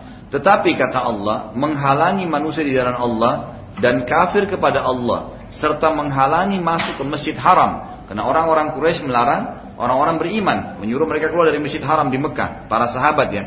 Lebih besar dosanya di sisi Allah dan berbuat fitnah lebih besar daripada membunuh. Mereka tidak henti-hentinya memerangi kamu hai Muhammad dan pasukanmu sampai mereka dapat mengembalikan kamu dari agamamu kepada kekafiran. Seandainya mereka sanggup, barang siapa yang murtad dari agamanya, lalu dia mati dalam kekafiran, maka mereka itulah yang sia-sia amalannya di dunia dan di akhirat dan mereka itulah penghuni neraka serta mereka kekal di dalamnya. Ayat 217. Ayat 218 bunyinya, sesungguhnya orang-orang yang beriman, orang-orang yang telah hijrah dan berjaya dengan Allah, mereka itu mengharapkan rahmat Allah dan Allah Maha Pengampun lagi Maha Penyayang. Lalu saya katakan di sini, inilah syariat terakhir sebelum terjadi perang Badar. Insya Allah kita akan selesaikan sampai poin-poin ini, ya. Di sini tinggal mungkin dua baris atau beberapa baris saja. Dikatakan kaum Yahudi waktu itu sempat menyebarkan fitnah bahwasanya agamanya Muhammad mainan. Bagaimana bisa ia mengubah? Mohon maaf, ya. Sampai sini aja kita bahas ya. Ini syariat terakhir sebelum perang Badr. Ya. Ini nanti insya Allah saya akan lanjutkan lagi uh, setelah ya apa namanya uh, pada atau pada pertemuan yang akan datang tentang masalah uh, pengalihan kiblat sebelum terjadi perang Badr. Ya, kurang lebih begitu insya Allah. Baik sampai sini kalau ada yang mau bertanya silahkan. Silahkan Pak. Eh di mic aja Pak, di mic berdiri silakan. Ya. Waalaikumsalam warahmatullahi Amin. Ustaz, yang saya mau nanya, tadi ada hadis, saya bukan ragu, cuma saya belum pernah memilih jangan kita mengusung menjadi pemimpin. Karena kalau ormas Islam sendiri tidak boleh masuk apa mengusung atau menjadi pemimpin atau menjadi jabat, maka yang akan mengisi itu di luar agama kita sendiri. Bukankah pernah ada Nabi Yusuf kejadian itu dia minta menjadi pemimpin karena Allah, maka dia punya kemampuan itu dia lakukan sehingga apa yang dilakukan itu bisa berdampak kepada pemimpinannya dalam rangka krisis eh, sosial pada waktu itu. Nah, bagaimana dengan dengan dengan hadis yang tadi? Iya. Jadi saya mulai dulu dari perkataan Bapak tadi yang mengatakan Nabi Yusuf alaihissalam pernah menobatkan diri menjadi pemimpin atau menawarkan diri ya. Itu dulu perlu diperbaikin Pak, karena waktu itu Nabi Yusuf alaihissalam ditawarkan oleh Raja Mesir untuk menjadi sekretaris negara. Tapi beliau sendiri waktu dapat penawaran itu mengatakan, saya lebih cocok menjadi menteri perekonomian daripada menjadi sekretaris negara, gitu kan? Karena saya punya kemahiran dalam mengatur ekonomi. Jadi beliau bukan jadi Raja Mesir pada saat itu. Beliau hanya menjadi salah satu stafnya Raja Mesir. Nanti setelah Raja Mesir meninggal, baru beliau menjadi Raja. Jadi beda, tidak connect dengan masalah tadi yang kita jelaskan. Kalau itu tadi riwayat sahih, itu riwayat sahih diriwayatkan semua buku sirah meriwayatkan dan semua di Sahih Bukhari, Sahih Muslim dalam bab sirah nabawiyah disebutkan riwayat itu bahwasanya Nabi SAW membuat kesepakatan muahada dengan orang-orang kafir dan merobatkan diri beliau sebagai pemimpin. Belum ayat lagi tadi yang mengatakan hai orang beriman jangan kalian menjadikan orang Yahudi atau orang musuhku dan musuh kalian adalah pemimpin. Ayat lain juga ada mengatakannya yang bunyinya hai orang beriman jangan kalian jadikan Yahudi dan Nasrani sebagai pemimpin kalian. Sebagian sebagian pemimpin sebagai sebagian yang lainnya, gitu kan? Dilarang oleh Allah Subhanahu wa taala. Kita memang harusnya begitu. Jadi memang masalah menobatkan diri ini hadisnya jelas, hadis Bukhari Muslim di mana Nabi SAW bersabda begini, tadi yang saya jelasin ya. Inna wallahi, ini hadis Bukhari Muslim. La nuwalli ala hadal amal ahadan sa'alahu au harasa alaih. Kami demi Allah tidak akan, ya tidak akan pernah menobatkan seseorang jadi pemimpin atas perkara umat Islam ini, gitu kan? Seseorang yang sengaja memintanya atau mengejarnya. Emang tidak boleh. Karena nanti dia akan pilih maslahatnya, maslahat dia sendiri gitu kan. Dia tidak akan menjalankan maslahat umat Islam. Kita bayangkan ya, ini kasus saya, saya bicara sendiri dengan tetangga saya. Tetangga saya kebetulan beliau sempat pernah menobatkan uh, apa menja, uh, mendaftar menjadi wakil Bupati Jombang. Saya tanya gini, saya silaturahmi, eh, saya datang ke rumah beliau menjaga ukhuwah gitu kan, silaturahmi untuk keluarga. Jadi saya bilang, Pak, kenapa sih banyak pejabat kita kalau menjabat gitu kan, lima tahun nggak menjadikan jabatannya itu kesempatan untuk jadi amal jariah. Kita kan sekarang Bapak kalau mau bangun masjid kan butuh modal banyak tuh. Tapi kalau kita jadi jadi raja, jadi presiden, anggarannya kan banyak. Tinggal bangun aja masjid demi untuk maslahat umum kan gitu. Jadi kesempatan amal jariah kan banyak. Kenapa mereka nggak lakukan itu? Jawabannya beliau adalah, Pak Ustadz sistem kita yang bermasalah. Seperti saya bahasakan tadi ya, memang sistem kita yang banyak masalah di Indonesia. Sistem demokrasi yang tidak benar dari barat dicaplok, dipuangkan di, di umat Islam ini. Seakan-akan, seakan-akan agama kita ini tidak pernah bicara tentang masalah politik, masalah ekonomi, masalah sosial, Bapak Ibu tahu nggak kalau kita umat Islam ini sudah memimpin dunia, memimpin dunia 1300 tahun. Saya kasih contoh, dalilnya ada, buktinya ada. Nabi SAW jadi raja di Madinah tadi kita bahas dari tahun 1 Hijriah sampai tahun 11 Hijriah. Karena di bulan Rabiul Awal tahun 11 beliau meninggal dunia kan. Datang setelahnya Abu Bakar memimpin dari tahun 11 sampai tahun 13. Setelahnya Umar datang tahun 13 sampai 23. Setelahnya Uthman datang tahun 23 sampai 37. Setelahnya Ali datang 37 sampai 40. Setelah itu berdiri kerajaan pertama Islam. Dinasti Umayyah dari tahun 41 sampai 132 Hijriah. Setelahnya datang Abbasiyah tahun 132 sampai 656 Hijriah. Ini sudah tahun 600-an ya.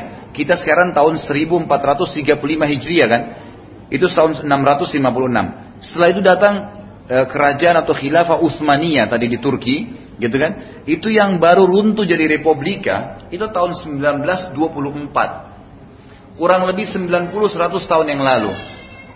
Jadi kalau kita lihat sekarang tahun 1435 Hijriah, kita kurangin 100 tahun, berarti 1335 tahun Islam menguasai dunia. Pertanyaannya, apakah itu tidak punya sistem ekonomi yang benar, politik yang benar, sosial yang benar? Salah. Kita banyak terkelabui dan tidak tahu tentang sejarah Islam. Sehingga kita mencaplok selama 100 tahun ini, oh barat lah yang hebat.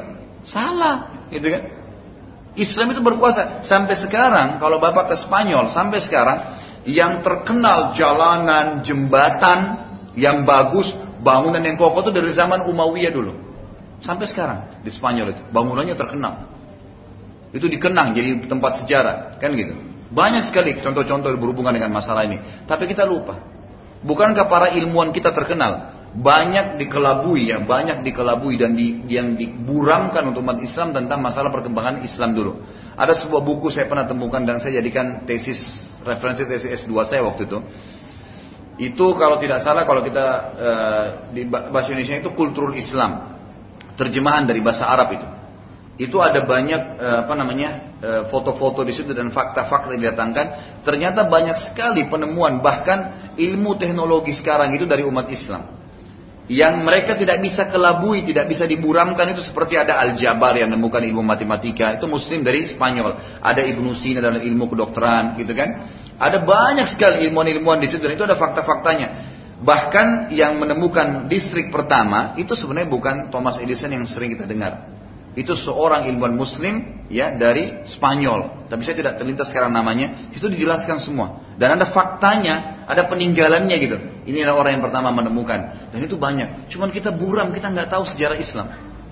Apakah pertanyaannya Islam ya tidak punya sistem ekonomi yang baik atau politik yang baik itu salah? Kan gitu. Kita selalu memahami bahwasanya kalau orang alim seperti kasus revolusi Prancis tahun 66. Apa isinya itu? Ini gereja ya, kasus-kasus orang Nasrani. Mereka berpendapat pada saat revolusi Prancis 66 itu, gereja harus pisah dengan pemerintahan. Orang kalau mau belajar agama Kristen ke gereja, kalau orang jadi politikus nggak perlu paham Injil. Orang kalau jadi ekonom nggak perlu paham Injil. Ini sekarang dicaplok umat Islam dimasukin ke agama mereka. Salah. Seorang alim itu harus tahu ekonomi Islam itu apa, politik Islam itu seperti apa. Maka tadi saya kasih contoh yang jadi khalifah siapa? Setelah Nabi SAW meninggal. Abu Bakar. Apa yang Nabi bilang waktu beliau akan meninggal dunia kepada Aisyah, wahai Aisyah, perintahkan Abu Bakar untuk mimpin sholat. Waktu itu patokannya imam harus eh, pemimpin harus bisa pimpin sholat. Jadi kalau disuruh pimpin sholat berarti jadi raja. Karena Nabi SAW waktu jadi raja, imam untuk sholat jadi imam di masjid kan gitu.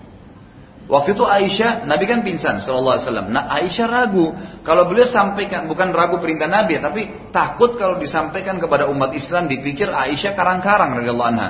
Karena Abu Bakar ayahnya kan. Ini disuruh jadi pemimpin sholat berarti jadi pemimpin pengganti Nabi kalau Nabi meninggal, jadi raja.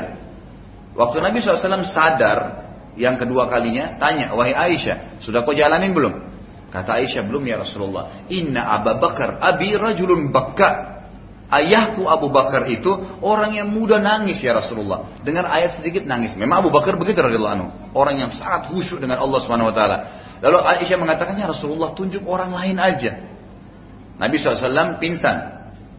Bangun yang ketiga Nabi mengatakan, "Wahai Aisyah, sudah jalanin belum perintah saya?"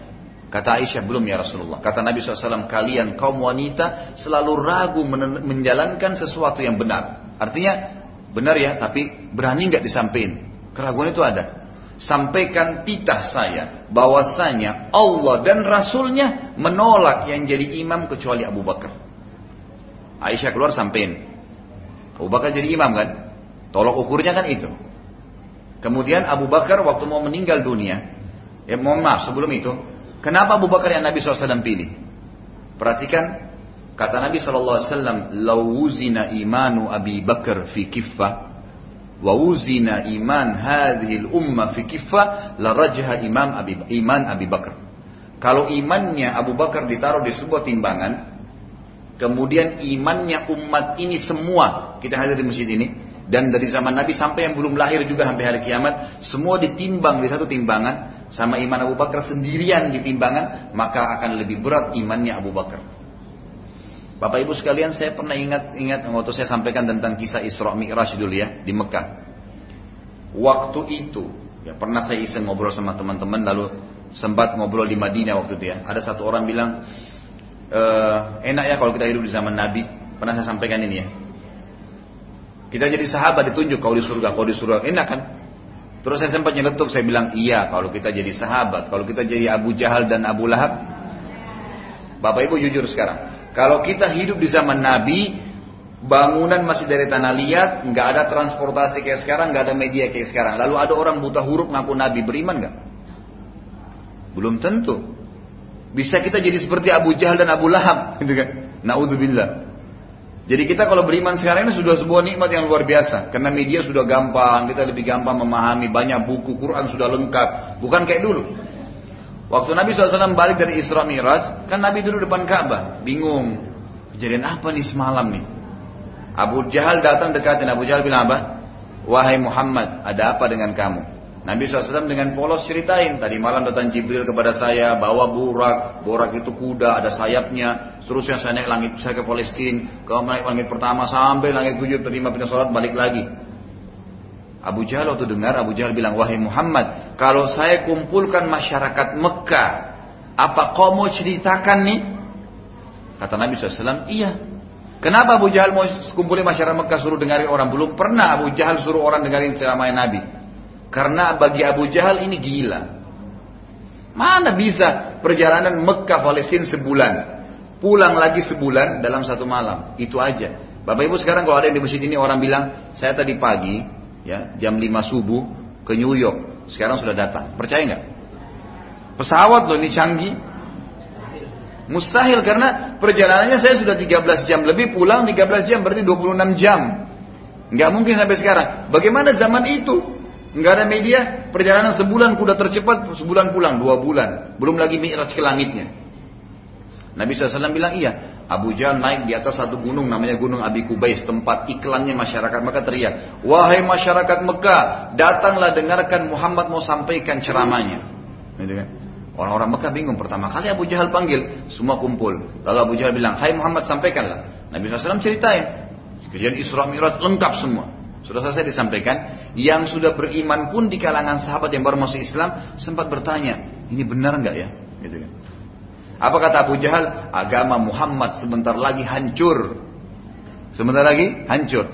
Tinggal satu orang. Kalau kalian bisa koyahkan, hancurkan imannya, maka habis agama Muhammad. Cari Abu Bakar. Cari Abu Bakar. Abu Bakar lagi di kebun kurmanya. Gitu kan. Datang Abu Jahal dengan orang Quraisy, datang juga beberapa sahabat. Lalu Abu Jahal dari jauh teriak, wahai Abu Bakar, sahabatmu sudah gila Muhammad. Masa ngaku Isra pulang pergi perjalanan sebulan, dua bulan berarti dengan Mi'raj ketemu Tuhannya lagi. Abu Bakar dengan senyum balik ke dia lalu berkata kalimat luar biasa. Dia bilang, wahai Quraisy, bukan cuma Abu Jahal, semua kalian Quraisy. Kalau depan mata saya tembok warna putih, ini jelas putih. Muhammad bilang bukan Abu Bakar, itu hitam. Saya akan bilang mata saya yang salah, betul hitam. Gitu. Gimana caranya kita seperti itu? Artinya jelas mata kita lihat putih, tapi karena Nabi bilang hitam, enggak hitam, saya yang salah. Karena percaya dengan Nabi. Orang seperti ini yang dipilih oleh Nabi SAW jadi pengganti beliau jadi pemimpin umat. Gitu kan? Dia kalau sudah kenal Tuhannya, tahu mana Allah, mana hukum Allah, mana halal haram, maka itu orang yang luar biasa. Waktu Abu Bakar akan meninggal, Abu Bakar tulis wasiat apa? Saya meninggalkan untuk kalian kaum muslimin. Orang yang menurut saya paling tahu halal haramnya hukum Allah dan yang paling bertakwa, paling takut sama Allah. Itulah Umar bin Khattab, diangkat. Waktu Abu Bakar, Umar akan meninggal, lebih luar biasa lagi. Beliau kumpulkan enam orang sahabat yang tersisa dari sepuluh orang ini jadi masuk surga. Utsman, Ali, Tolha, Zubair, Sa'ad, dan Abdurrahman bin Auf. Kumpulin semua. Umar bilang begini, datang ke rumah saya. Di rumahnya Umar ada kamar. Kata Umar, masuk di sini enam orang, kau Abdurrahman bin Auf jadi pimpinan ya. Jangan keluar dari ruangan ini kecuali sudah tunjuk satu orang siap menjadi khalifah pengganti saya. Karena Umar sudah rasa akan meninggal, sudah ditusuk sama bulu lu kan gitu. Umar bilang kalau kalian keluar tidak pilih satu orang jadi khalifah, saya akan tebas leher kalian semua. Umar nunggu depan kamar itu pakai pedang. Ini siapa yang masuk sini? Ulamanya sahabat.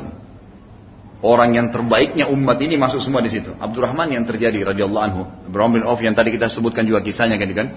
Beliau waktu masuk beliau mengatakan Amir Mukminin Umar sudah tunjuk saya jadi pemimpin kalian.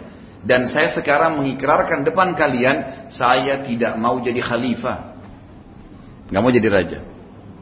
Ini luar biasa ini, nggak nunjuk dirinya. Gitu kan? Lalu kalian saja berlima silakan. Yang lima orang ini tahu Bapak Ibu kerjain apa? Saling memuji satu sama yang lain agar saudaranya jadi raja. Utsman puji Ali, Ali puji Talha, Talha puji Zubair, putar-putar puji. Rasulullah akan bilang kau tentang kau kan ini, Rasulullah bilang tentang kau kan tentang ini. Jadi mereka saling tunjuk sampai terakhir dari lima orang kandidat yang sisa ini tinggal dua orang yang punya kelebihan, Umar, eh, Ali dan Utsman. Dan Utsman lebih sedikit dari satu atau dua hadis dari Ali radhiyallahu anhu.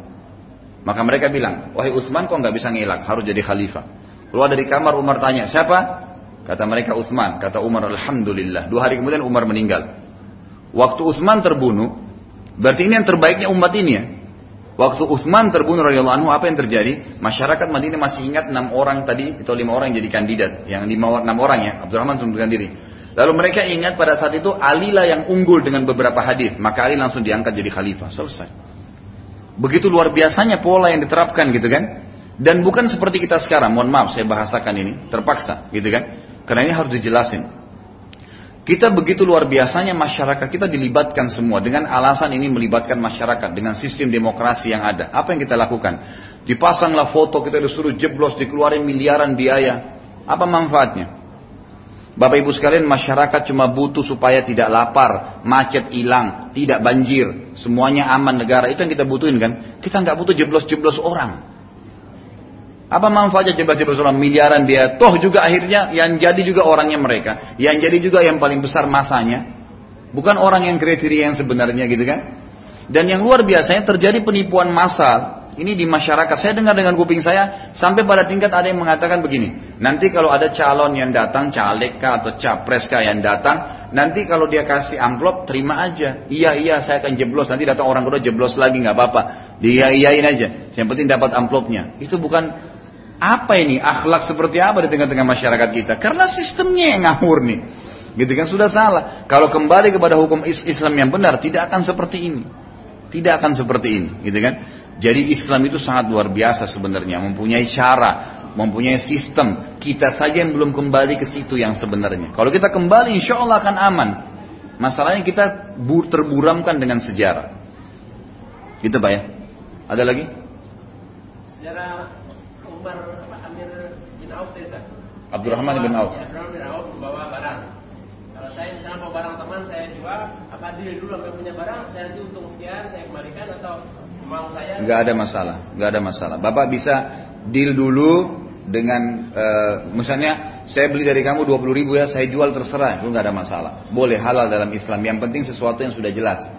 Jangan ada manipulasi. Misal gini, uh, bapak ambil barang dari temannya bapak, kemudian saya jualin ya, tidak ada kesepakatan harga. Saya jualin ya.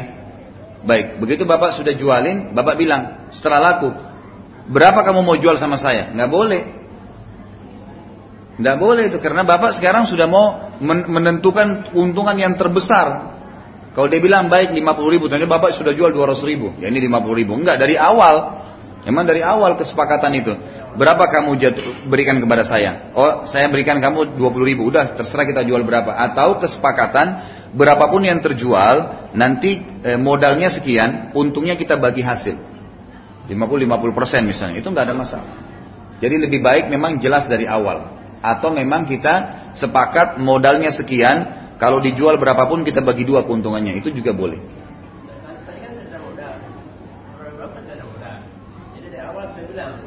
Iya, saya paham. Memang nggak ada masalah. Jadi kita bicara ini kalau orang tidak ada modal. Kalau ada modal dia nggak usah, dia sudah beli selesai, gitu kan? Ya. Dengan apa?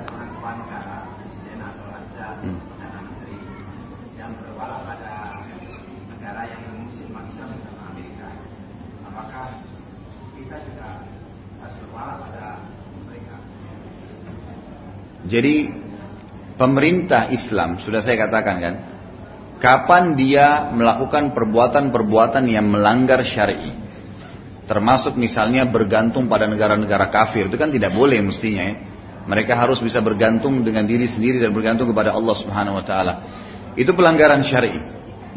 Tapi selama kita boleh sholat tadi saya bilang kaidahnya nggak boleh kita nggak boleh kita melanggar, tidak boleh kita memberontak. Tapi apakah perbuatan mereka berwala dengan negara-negara kafir itu kita dukung? Jawabannya tidak. Kita nggak dukung karena itu pelanggaran syar'i kan. Tapi kata Nabi Shallallahu Alaihi Wasallam, selalulah kalian patuh kepada pemimpin kalian dalam keadaan susah ataupun senang. Ali radhiyallahu juga berkata begini, La yuslihun nasu illa amir. Tidak mungkin manusia bisa baik kecuali ada pemimpinnya. Barran kana au fajira. Orang itu dasarnya baik patuh pada Allah atau dia fajir. Fajir itu siapa? Orang muslim tapi masih buat dosa gitu kan? Jadi muslim tapi dia masih banyak maksiat. Ya seperti umumnya orang terjadi sekarang pemimpin kita gitu kan. Jadi pemimpin umumnya umat Islam maksud saya bukan cuma di Indonesia. Jadi mas, belum 100% terapin hukum Islam, masih ada pelanggaran. Artinya masih ada tempat zina terbuka, masih riba sana sini, apalah sogok menyogok, apa macam-macam pelanggaran syariat terjadi karena orangnya memang tidak paham agama gitu kan. Nah kalau seandainya pemimpin seperti ini pun kata Ali tetap wajib dipatuhi pada hal-hal yang tidak melanggar agama.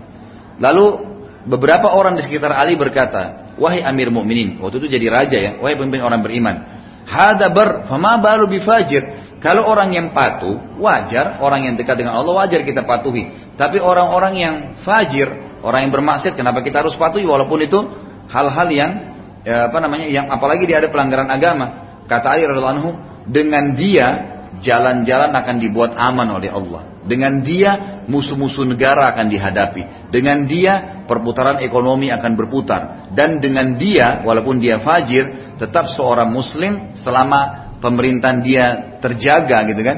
Dia akan membiarkan mereka untuk sholat sampai mereka datang ajal. Artinya memang di sini ada kaidah yang jelas dalam hukum syari kita. Semua yang kita tidak senangi dan salah kita pungkiri dan kita doakan kepada Allah SWT agar diperbaiki. Bukan dengan pemberontakan dan semua yang baik kita dukung. Termasuk masalah warak dengan negara-negara non-muslim yang sifatnya memang menggantungkan nasib sehingga memang diatur ya oleh negara kafir itu, maka ini yang kita tidak boleh sebagai masyarakat dukung. Kita harus mendoakan agar mereka bisa melepas diri dari pemimpin-pemimpin atau negara-negara wala itu. Tapi kalau hanya sekedar kerjasama, itu nggak ada masalah ya. Kerjasama ekonomi, ya kan? Hmm?